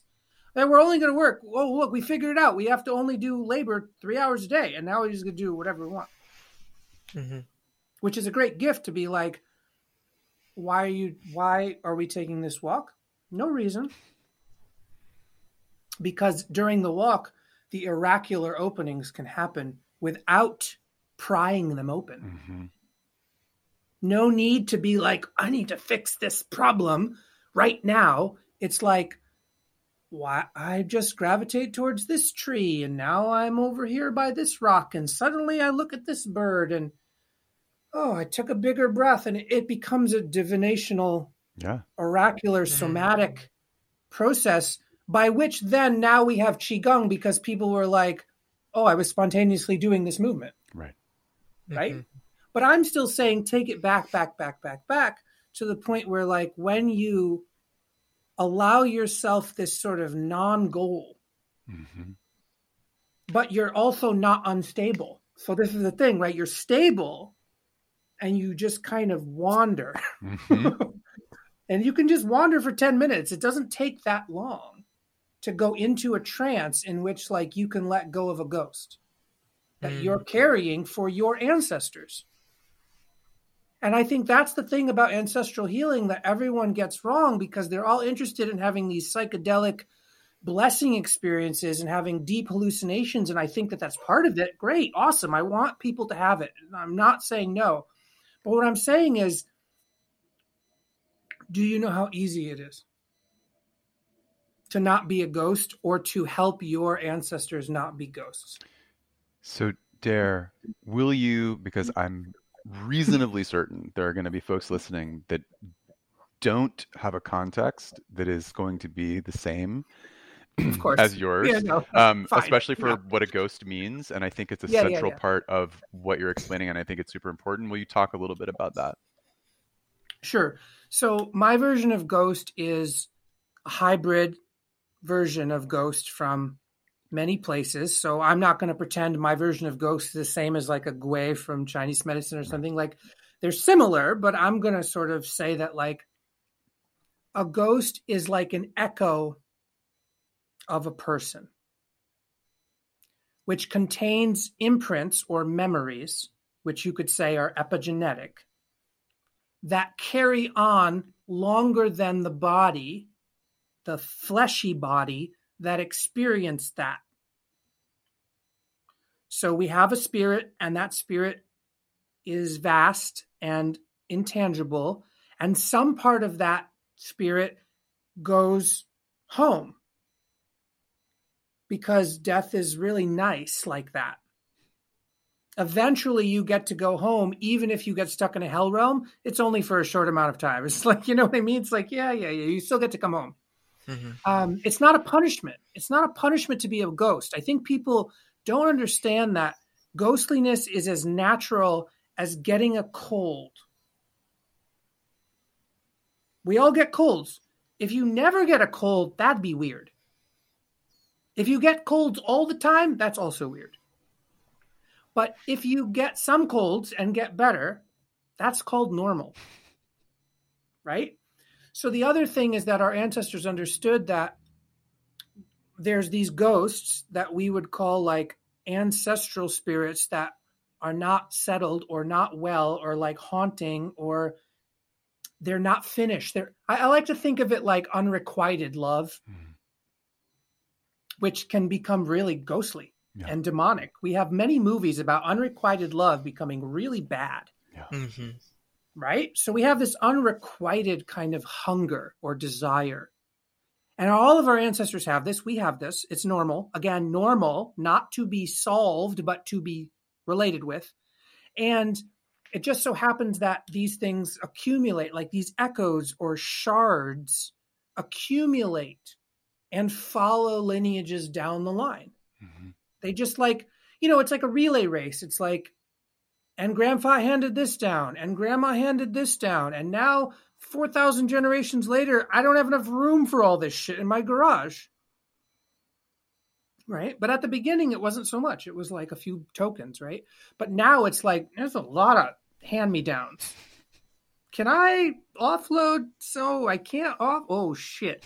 So we're at this, I think, saturation point where like we've actually started as a culture becoming hyper aware of how saturated we are because for a few generations before and we can look at history we have television films of this people were dissociated as fuck you see pictures of like old white racists who were our grand who are grandfather age now or like a little bit more great grandfather those people are not in uh, control of themselves Mm. they were fucking possessed. They're eye- like they, like by any me by any way you flip it, those people were not having a calm, rational choice making process in their body. Mhm. So one, we have to say it's normal, and we have documentation. It's not a metaphor that I'm making up. I'm saying no, no, no. See this thing that you call something else, that's actually ghostly, and it travels because it's unrequited. Because let's put it this way nobody, no baby human, no baby human decides, oh, I'm just going to grow up and be a crazy psychopathic murderer. You know what I'm saying? Like, no one like chooses that like consciously, Hmm. but through a series of events and and wounds and shocks to the system, certain tendencies emerge, and then if they are acted upon, create this kind of echo because consequences accumulate.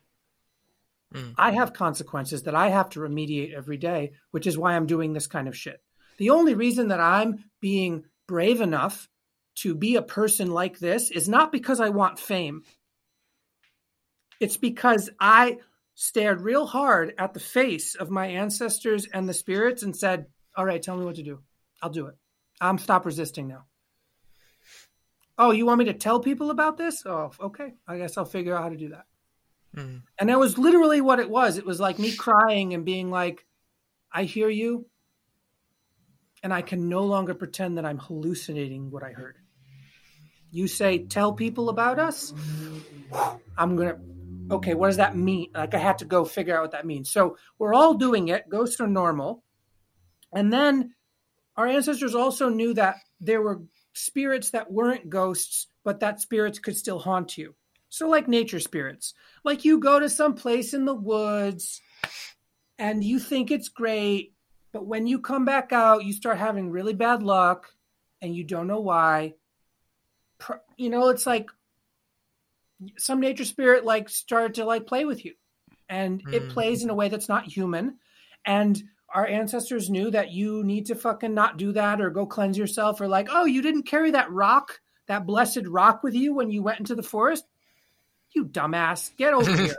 hmm You know what I mean? hmm Like a like it's hygiene basically. It's not like oh mystical. It's like no, you hygiene. Like it's hygiene.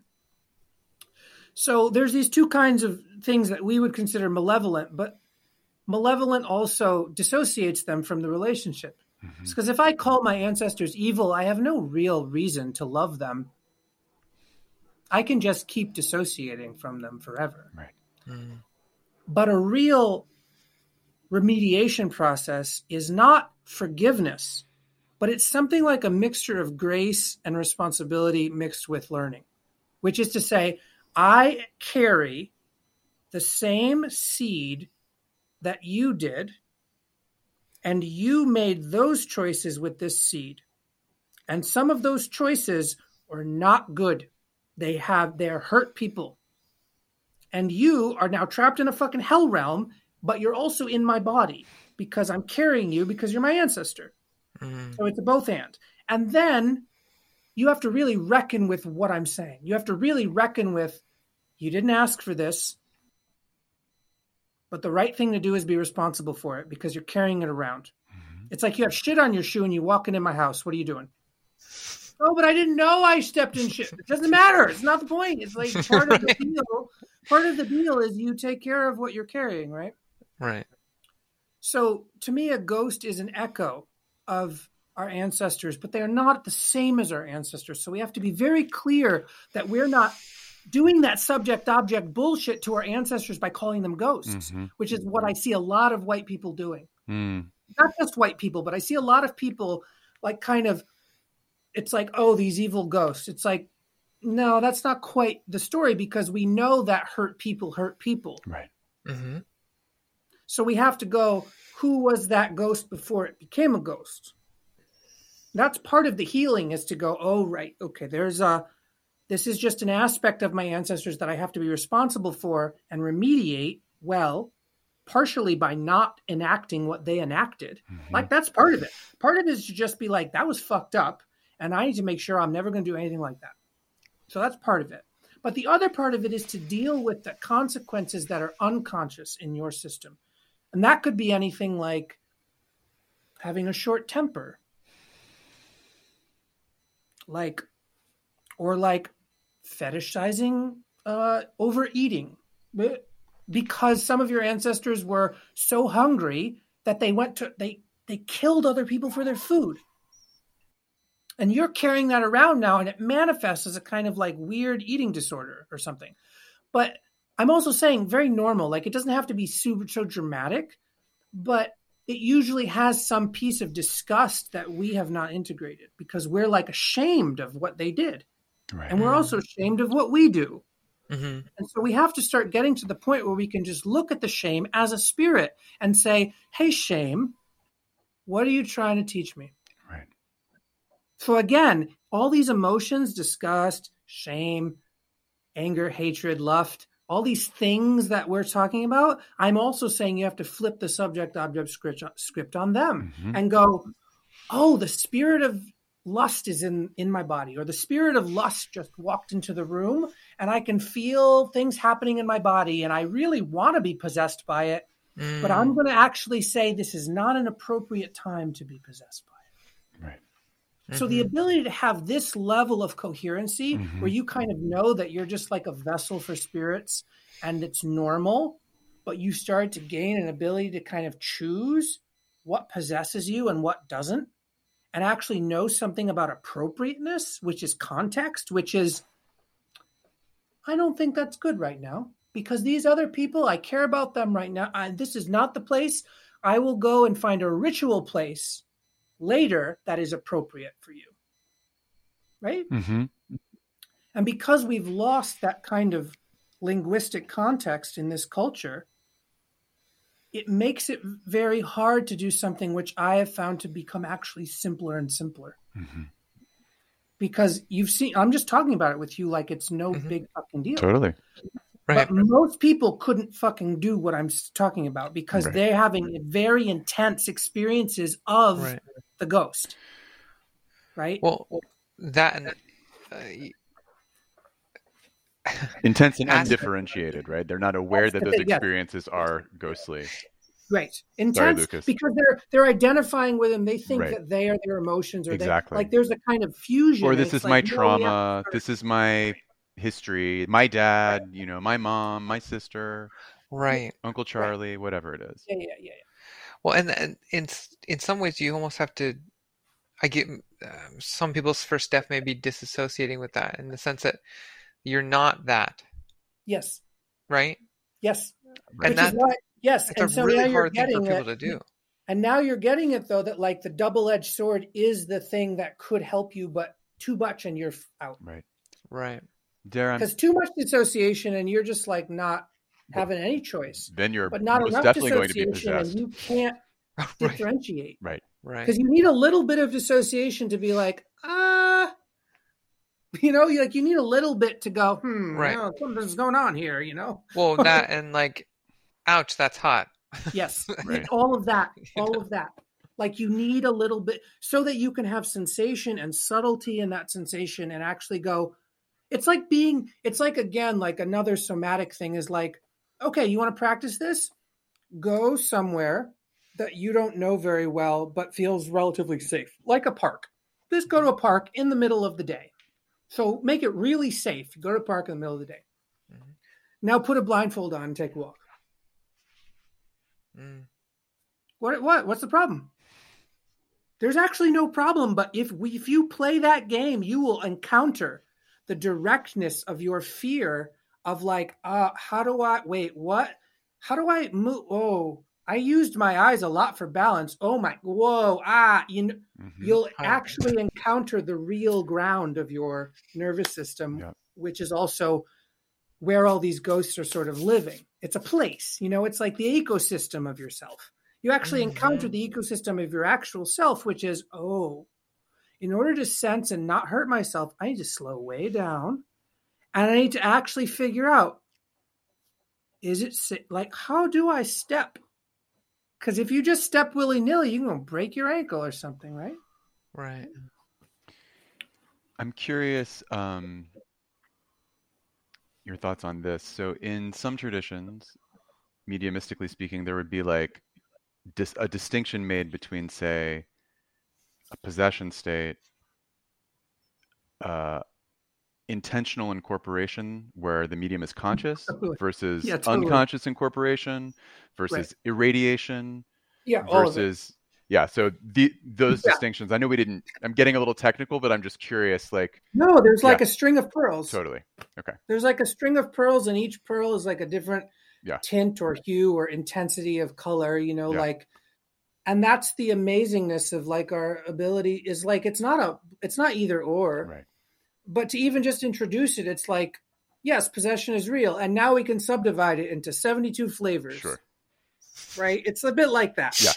Totally Because fair. Just curious. we like we like possession when rock stars do it on stage. Yeah. Hmm when they're like inspired Right. and like channeling Yeah. and like beaming the beams, Feels we're good. like fucking great. This is so cool, well and and we feel it. this loops us back to where we started with your relationship and experience with poetry and i didn't bring this up then but what i was thinking when you were talking about it i was like right because from my point of view the best poets even if they have to craft their poetry i'm you know like i'm not talking about how it looks but like the best poets are in a mediumistic process where there is some relationship whether it's to natural phenomenon that are mm-hmm. witnessable by everybody in the world or whether it's phenomenon that maybe can't be seen by all of us right? That there's some way that something is shining through that person Right.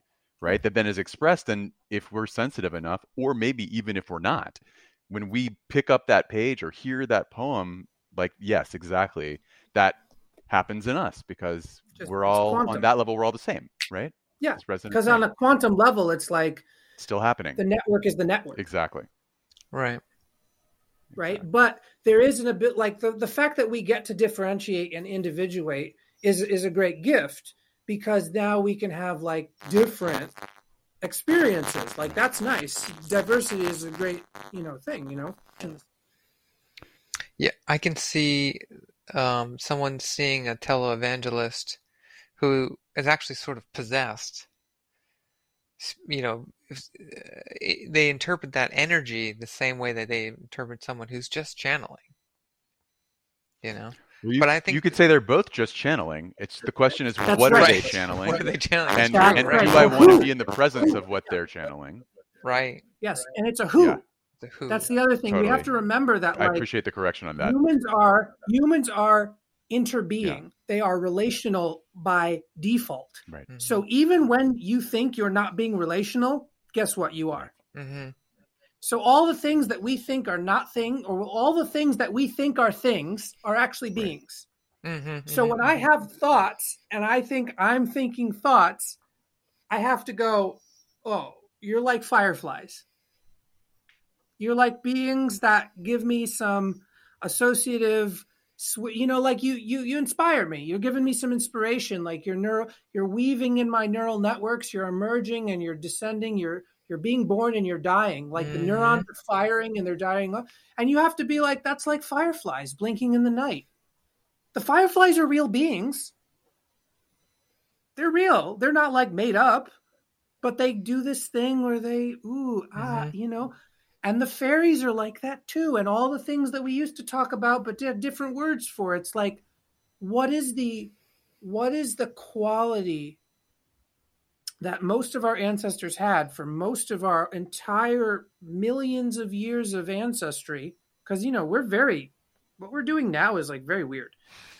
Most people were essentially in a constant state of communion with other spirits like just walking around they're walking around and they're getting downloads from eagles and mountains and rivers hmm and like the shiny sparkle on the, the you know when the light hits the river just like that and you suddenly go into trance and get a message like that was basically the that was like everybody was having that kind of experience. Hmm everybody like children were definitely having it like all the time and then if you got to keep that as you you know you practice that as you got older you might be known as something but then you would be like okay that's you know that's just your thing. But you also didn't have to be special. It's like you know the basket weaver also has these invisible friends that they talk to.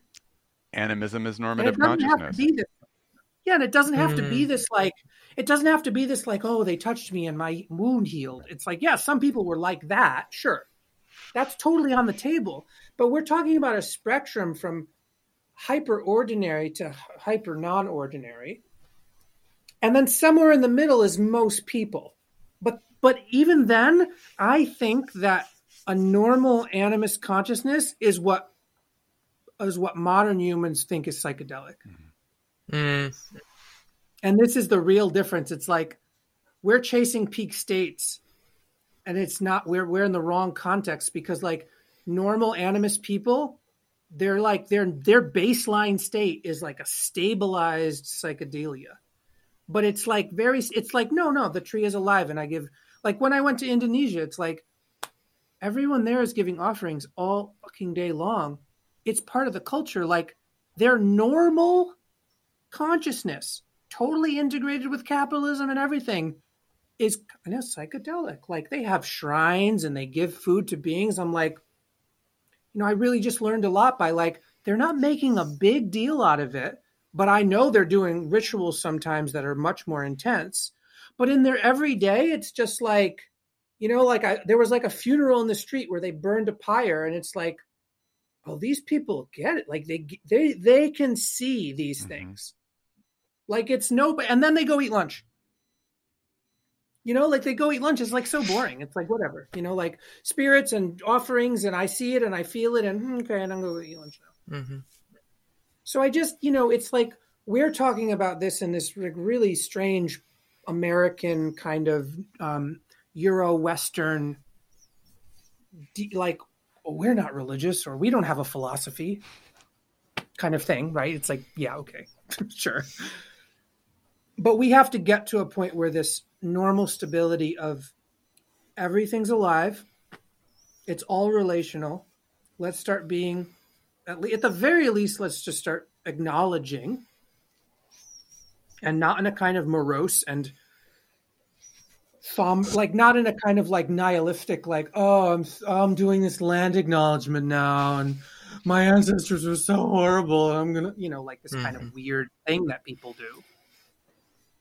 But we have to get to a place where it's like, no, I'm I'm serious about this, but I'm not so serious that I'm like kind of in this weird extreme place that's like not really helpful for anyone, right? Well, I think the other Um, thing about a a fully animate, you know, a fully living cosmos is that it it's in a state of play. I mean, the play Yes. can be brutal. It's not, I'm not saying it's all happy-go-lucky, right? Play is not all fun and games, ironically. No. But it is in a state Right. of play, so we can't be too, we can't have a stick too far up our ass about it, right? Because we have to be No, adaptive and, Right. you know, the Right. stability, And you have to, fluidity like- kind of dynamic we've been talking about right. inhaling and exhaling. And so, how am I moving and breathing and relating within this? Right? Again, howing, as you were saying. Yes. How is it becoming? Yeah, how am I howing? Like how like how am I ooh, oh, you're dancing like this? Okay, so I got to do, you know, it's like, oh, I I can only dance real slow today, you know, and that's Mm. fine, but you know, cuz it's not ableist again. It's not like we're asking everyone to do backflips, Right. like animist backflips and everyone needs to become a you know, like Aleister Crowley or something. Like, no, this is not. That's like too. That's also part of the problem. Is like, like we just need to get to this place where, if we're playful, and there's a spectrum. Like my plays at one, my plays at two, my plays at ten. You know, like we're like dialing it. You know, dimmer switch. Then we can really feel how like when we feel threatened, we start to dominate rather than play Mhm, Mm, mhm. mhm. and that domination happens internally first Totally. as a as a subject Yeah, object totally. Mhm. that's the dom- that's the Right. trick you're like oh i did it again i got tired or Mhm. it's like it's like one of the things that hurt that fear pain and hunger my fear pain and hunger went up to a certain level and at that moment my dominance instincts kick in Mhm. and i start to objectify Mhm. so that I can control my environment. Now, again, I don't think this is necessarily a problem unless you make that a personality Right. Mhm. or a culture, which is also a problem, right? It's like make it a culture. Now you're real Right. which is a dominance culture versus a play based culture. It, yeah, it's like you.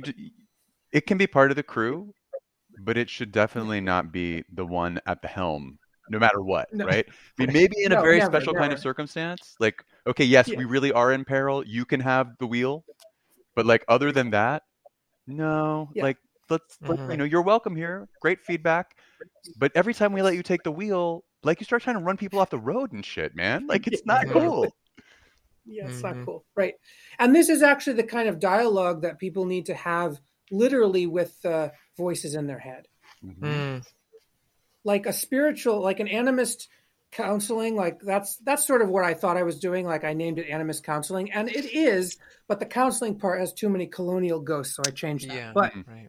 but the point of animist counseling if we sort of just take it as like a little uh, experiment is that anything that pops up in your phenomenological experience anything a sensation uh, an emotion a thought an image a memory anything that in like you're experiencing that i'm not right? Like anything that you're like oh there's a there's a thought oh now i'm having anxiety or whatever.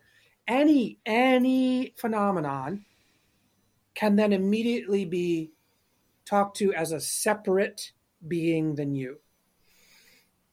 And that separation is really key. It's not it's not separation as like a as like a bad thing it's actually distance as in like hey who are you? Why did you show up? This is the first step. And it's very basic. You see animals this is what animals do. You go near a cat too close it's like hey who are you? Mhm. you approach too quickly man. I need to know i need nah it's the wrong way. I, i'm not interested right now. Mhm. we have to learn how to do that internally. And for for a while if you're just starting this practice for a while you're going to be a bit like oh shit i need to take some time off. And that's okay. Like it's a good time to take time off. The winter is coming.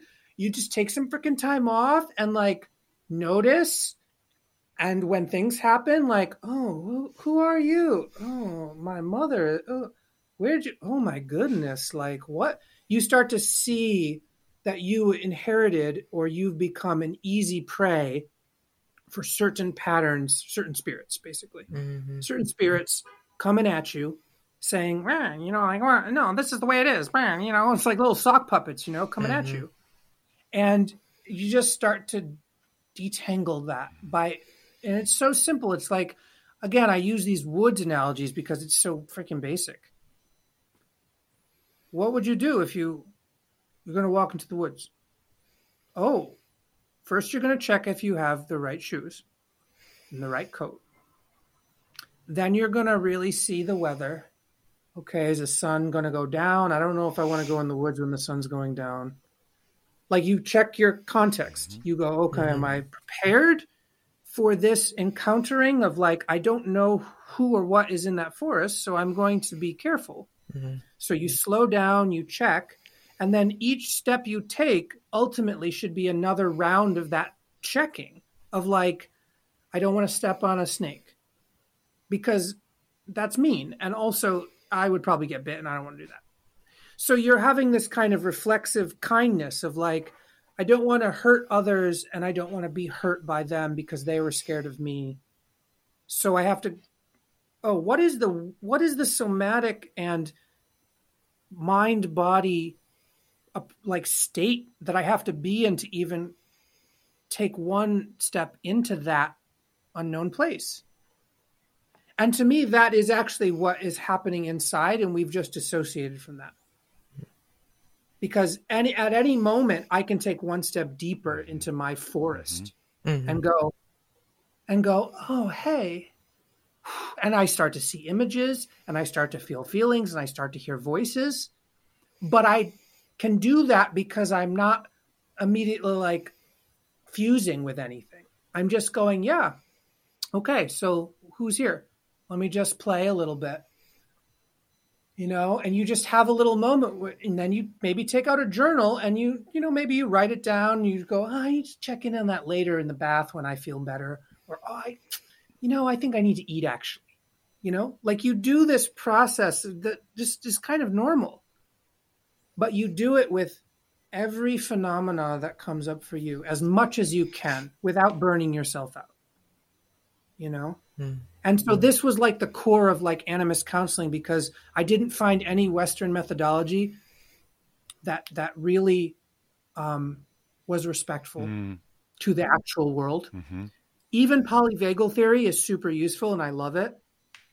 And secure attachment theory and all that all that stuff is very useful, but it missed the animacy that I actually experienced hmm. directly, and I had to tr- I had to learn how to transfer that.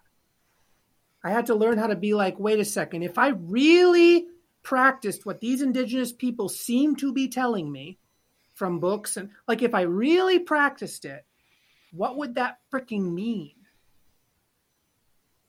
And what it really meant was to go to turn the eyes just a little bit around and go, who's here? Mhm. Mm. And the minute I said that with actual sincerity, it was like my whole life started on this different path because I stopped denying who was in there, like who was here. Right. And for many people, it's going to feel like um, you're going to butt up against the ghost of uh, insane asylum, like Western colonial insane asylum Mhm. culture. And that's the sad part because what I'm essentially saying is that there's a functional DID, like dissociative Mm. identity disorder. I'm saying there's a functional version of that that is just animism. Mm, Mhm. That's it. Right. It's not like uh, it's not like some crazy. It's like no, no, no. It's just everything's a who, and some who's are dangerous, but not because they mean you harm, but because like a tiger is dangerous. Right, but I mean, you could make the case that, like, so given what we now know about the human organism, right, and how little of it is human, let's say, right? yes. And Yeah, I'm totally. talking, you know, stuff that we can see in a microscope for a second, and we're just going to talk in a totally. I am not a materialist, but we're going to be materialist for a second. Just the world that we can do it. put our hands on, or see, or have some small object touch, Yes. is riotously like alive with a variety of different kinds of beings and we're still discovering more. Mhm. Yeah. So, all of those, right? If all of, if we decide that all of those are who's, then Yes. essentially one way to frame what you're explaining right now is like so we, we just did take that to a subtler level right we go from That's the right. yin into the yang where it's like not only are all those things that you could see or see with a microscope or touch with some your hand or an object you know not only are those all who's but all of the things that you couldn't grasp right are also That's right. persons That's right. Yes. right? Which is still a Right. leap for a lot of folks, but I think we're getting to the point on the sort of like microbiome, you know, mycelial network, rhizomatic kind of conversation that's spread outside of even just kind of the geeky circles that folks like us inhabit into a Right, broader totally. conversation, right? Like I Yeah. I wonder if we're not on some kind of tipping point because if people can start to like really take that in, it's not really that far to go to then acknowledge Mhm. what you're explaining so clearly, right? It's not far, but like the initiation we talked about before, Totally. no one can do it Exactly. for you. Right. And that's the terrifying part because what we're essentially saying is you're so close. All you have to We're saying- work and play. Right. totally. It's like it's like yeah, and, and you know it is it is like improv comedy or something where it's like, look, how to break people from stage fright. This is how you break them from stage fright. You take a titrated version of what you're doing. You take a smaller chunk, which is to say, great. So here's what you're going to do. You're going to go out on stage and you're going to stand there for 2 minutes. And your job is to not do anything remotely funny. And then at the end of those two minutes, you're going to leave the stage. Inevitably,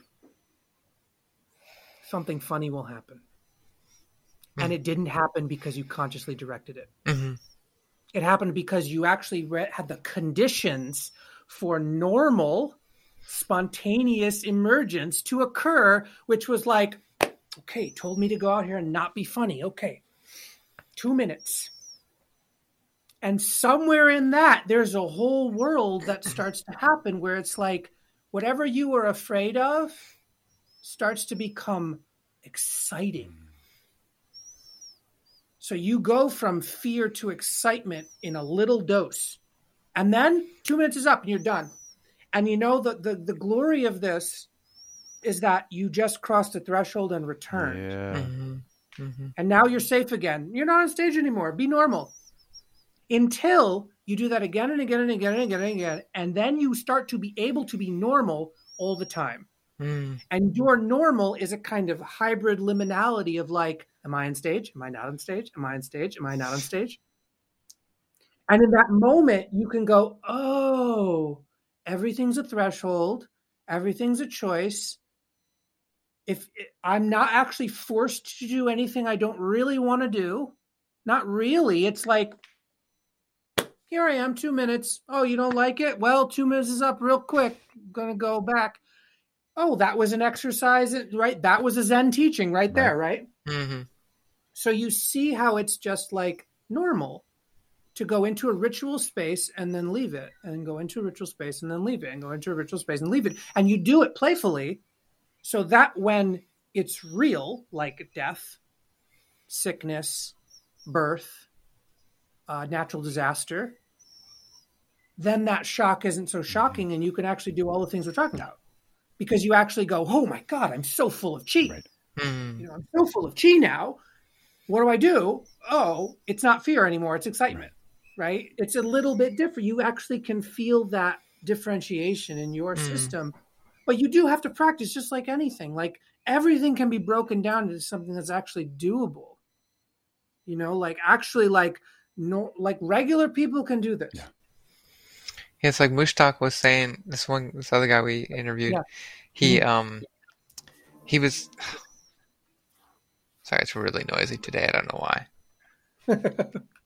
He was saying um, he actually helps like train his students to just not emote or sort of just relax their face so yeah, that neutral, they can like neutral mask. yeah yeah and just sort of Yeah. but it uh, allows you to sort of you know receive and um, respond uh, not necessarily neutrally but you're not using a filter or you're not and you're not engaging that automatic response that you feel is socially uh, social obligations to re- Yeah. requite you know so Yes. which i find incredibly liberating as a as an exercise because i totally. I emote all the time in my face. I'm like one of those over exaggerators, you know, like, oh Yeah. my gosh, what happened to you? Oh, oh, you know, which is great in the clinic.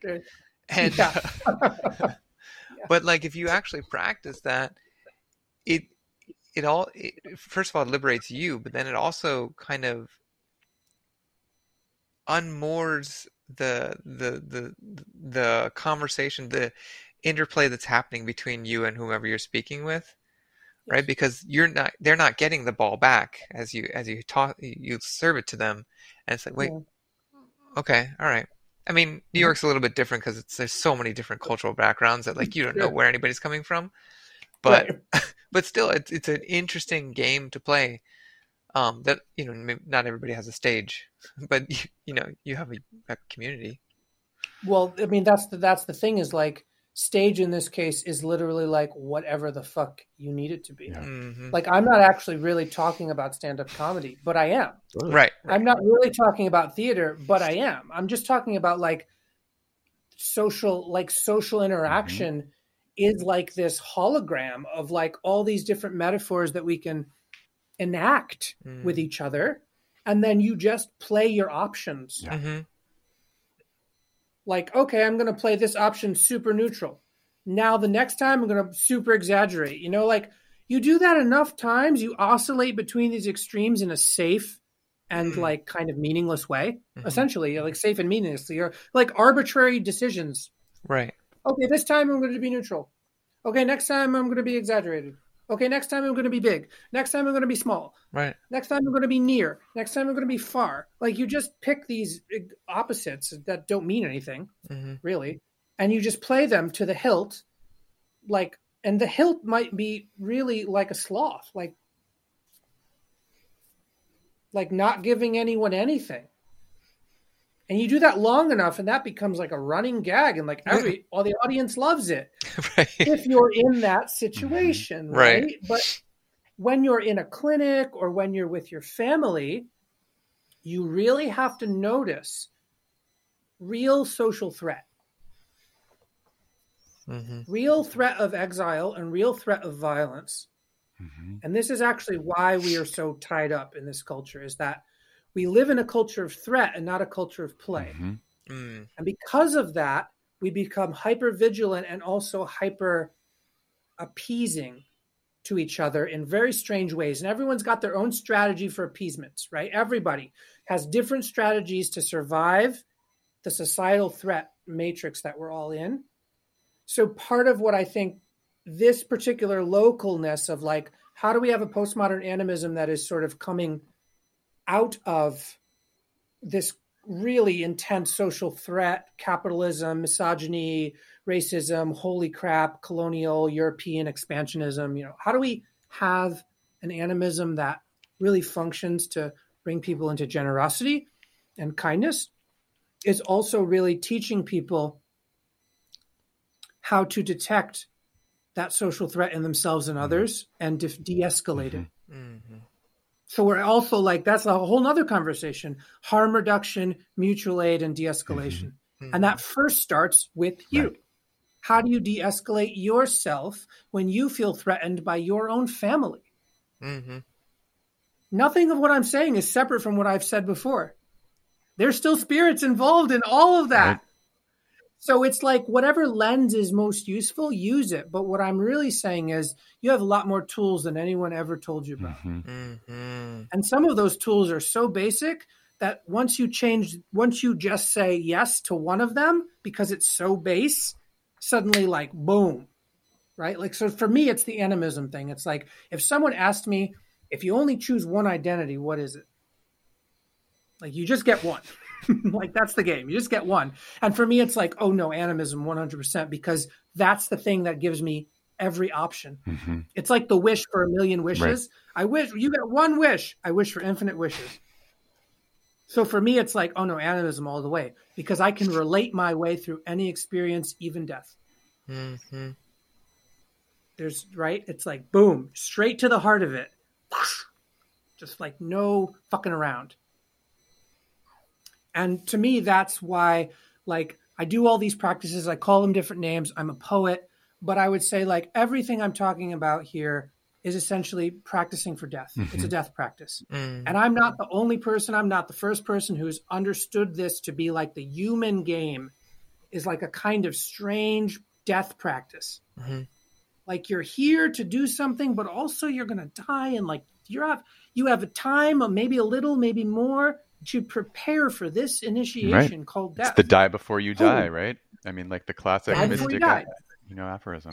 Classic. Mhm. It's it's like cross. It's like the human commonality, right? So for me, I want to get people back to this thing where it's like every single freaking culture, s- like everybody comes from the same people. Like there's not. You keep going back. Mhm. You just get a base. You get a base that didn't dif- was undifferentiated, and then from that, all the things happened. Mhm.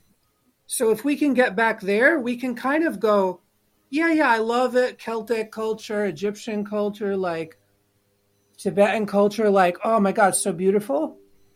But you're not grasping for them anymore. Mm. You're not like, I need this Egyptian culture religion. I need this one. No, I need. You're not like so freaking starving because you actually went to something that was like where the mother of all of those Mhm. right? And to me, that's also death. It's like death is the only thing we can count on. Therefore, this is it. Mhm. That means we need to lean into the love of that complete 100% unconditional guarantee because that's the only one we're going to get. Right.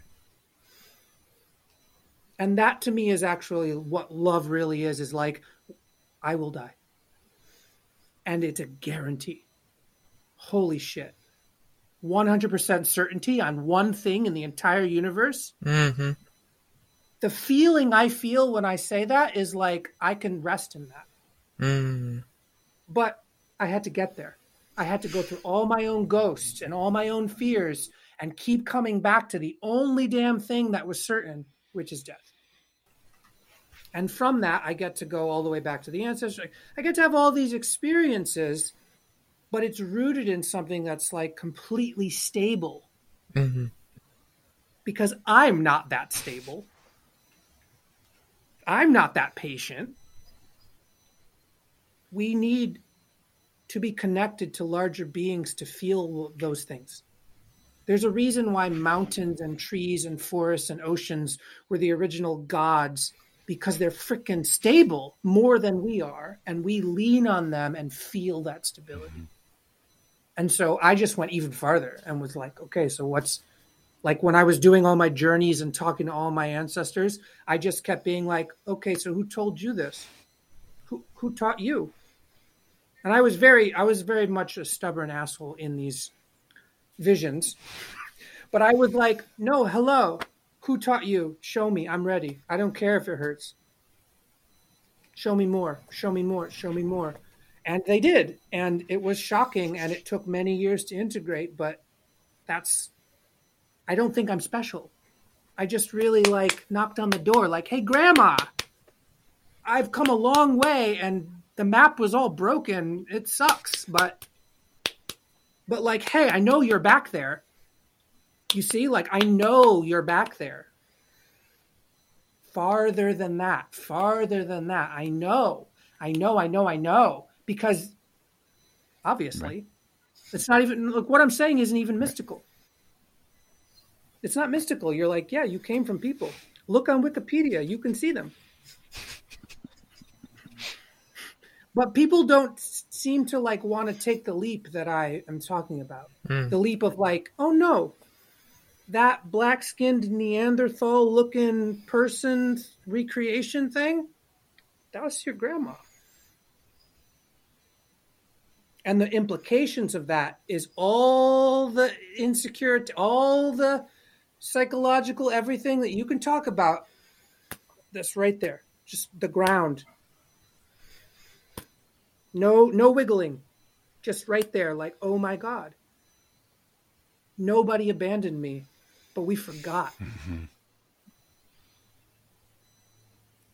And in that moment, it's like responsibility kicks in, grace, reception, love, and then you actually become sober.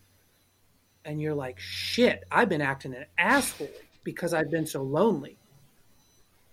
Yeah. Right? Mm-hmm. But each person has to really get there. Is, is kind of everybody's got to get there. Yeah. So Dare, it's we're about two hours into this amazing conversation, and I can see that Lucas is tired because it's late on yeah, our yeah, shows. Yeah, we gotta end it. So I'm curious yeah, if before we part, uh, there are any like things you're working on that you want to tell folks about. We'll of course put ways to support you and sure. read about your work in the show notes, yeah, so you don't have to mention those if you don't want to. But um, yeah, whatever you yeah, um, would whatever. want to say in closing for anybody who's been with sure. us through this conversation. Sure. So thank you for entertaining my bullshit because um, it's wonderful. because I'm not pretending to actually tell you the whole truth. I'm just like this is my experience, mm-hmm. and like take it or leave it. I don't care. but um, if it helps you and it helps your kids, I think that's great. I actually am like, we need to help the kids. We need the kids to grow up and not have to go through all the shit that many of us had to go through to even find a little bit of sanity. Like, it's not really nice, but yeah, it happens. So, um, I have a project with my partner Larissa Call that we call Animist Arts, and it's on Patreon, and um, that's patreon.com slash animist arts. My personal website is bodyaltar.org that's altar with an AR, not an ER. Um, and uh, you can go there and see lots lots of free stuff, more free stuff than you can deal with. And um, the things that we've got coming up are in October. We are going to do a one day, four hour workshop called Clown Your Ghosts, which is a kind of intermediate to advanced version of like the actually like playing with the ghosts you don't like and the mocking and has a lot of stuff from clown and theater mixed with the animism and all of the like spiritual protection and all that stuff. So mm. that's coming up and that's uh, right on the front page of my website bodyaltar.org and then in november we're going to do a six week basics called between sun and moon. And this is literally like l- ground floor. Like getting in on the ground floor because a lot of the stuff i'm talking about is still pretty advanced. Um, and people have been asking for like a beginner thing and it's mm. like okay we came up with this thing that we um, feel good about and we're going to be doing it every few months for like six weeks so it's more like a martial arts class in which you're like seasonal qigong mm-hmm. it's like here's the beginner for this now right and then there's another now and we're doing sort of the same thing but not really and we're going to do that for a little while um, because there is something about the actual like meeting people and seeing how the work itself evolves as a spirit. Mm. So also like I'm not pretend like it's not pretending that the work is uh fixed. Right. Mm-hmm. We're actually just like channeling and we're trying to really work with the ancestors in a particular way to give this kind of like postmodern animism, which is still based in all sorts of old practices you know, like qigong and you know all the good stuff that everyone knows is is there, but trying to do it in a way where it's really immediate. The things that I'm talking about could actually be felt, even if that's just a drop, right? Like, oh my god, what you know? So these is the beginner stuff, and then in next year we'll have more stuff. But um, that's kind of what we're doing right now, and um, we're in a constant state of evolution. And I'm I'm also like writing an anthology that's um, focused mostly around death practice only. So death practice, the anthology, literally. Mm-hmm. Um, so I'm sort of working on that because I want that sort of like my heart's kind of like gift of like all the other stuff is to support people really meeting death in a way that isn't antagonistic. So can we do that? I don't know, but let me try to let me try to give my shot. help into that. Let me yeah let let me try to help Yeah. that project. You know, um, so those are some of the things, and um, I hope that people come have conversations. I hope that you you and I uh, have m- more conversations because I, I think that 100%. these introductions are great, but there's more. Absolutely. Just like you know, being my Chinese gosh. medi- medicine, you know, there's Right. more. yeah. So thank you all so much for for having me, and thank you for everyone for listening. Like it's been a it's been great. I'm really happy to be part of the crowd of people you've already interviewed, many of whom I deeply respect. So it's like I feel real good about that. That's wonderful Well- to hear. It's yeah, it's a total pleasure to get to know you and talk with you. And as I was saying in the beginning, like I really have found your work super beautiful and powerful and really resonant. And it's helped me start to heal a little bit of a a rupture that happened when I had to leave my own spiritual tradition in which, you Yeah. know, there was that was mediumship was really alive and there was a very animistic um, set of dynamics at play. And when I had to walk away from that for reasons that we can talk about at some point, I Yeah. didn't intend to, but I kind of turned my back on all of that. Like I, it wasn't conscious. I just was like, Yeah. and I sort of focused entirely on this kind of non-dual orientation that was really de-animating. And then i started to feel mm. this sorrow and right around the time i was feeling that sorrow and i started to like reconnect i encountered your work. So it was it was really a perfect moment Right. to help kind of midwife my reconnection to something that's like a big part of my own spiritual practice and lineage. Yeah. so thank you for that. That's totally it's been awesome and amazing. I mean, that's that's so great to hear. Because really, it's like I want both. Right. It's like non-dual animism. Yeah, no, I'm with you. I'm with you. But you know, I did the I did the like move from one extreme to the other, Yes, right, kind of thing, oscillate. right? You know. Yes, Yeah. you have to change your clothes Exactly. a few times. So okay. thank you for all that. We'll talk again. Yes. All right. please. Blessings. Blessings. Thanks All right. so much. Take care, Dare. Bye.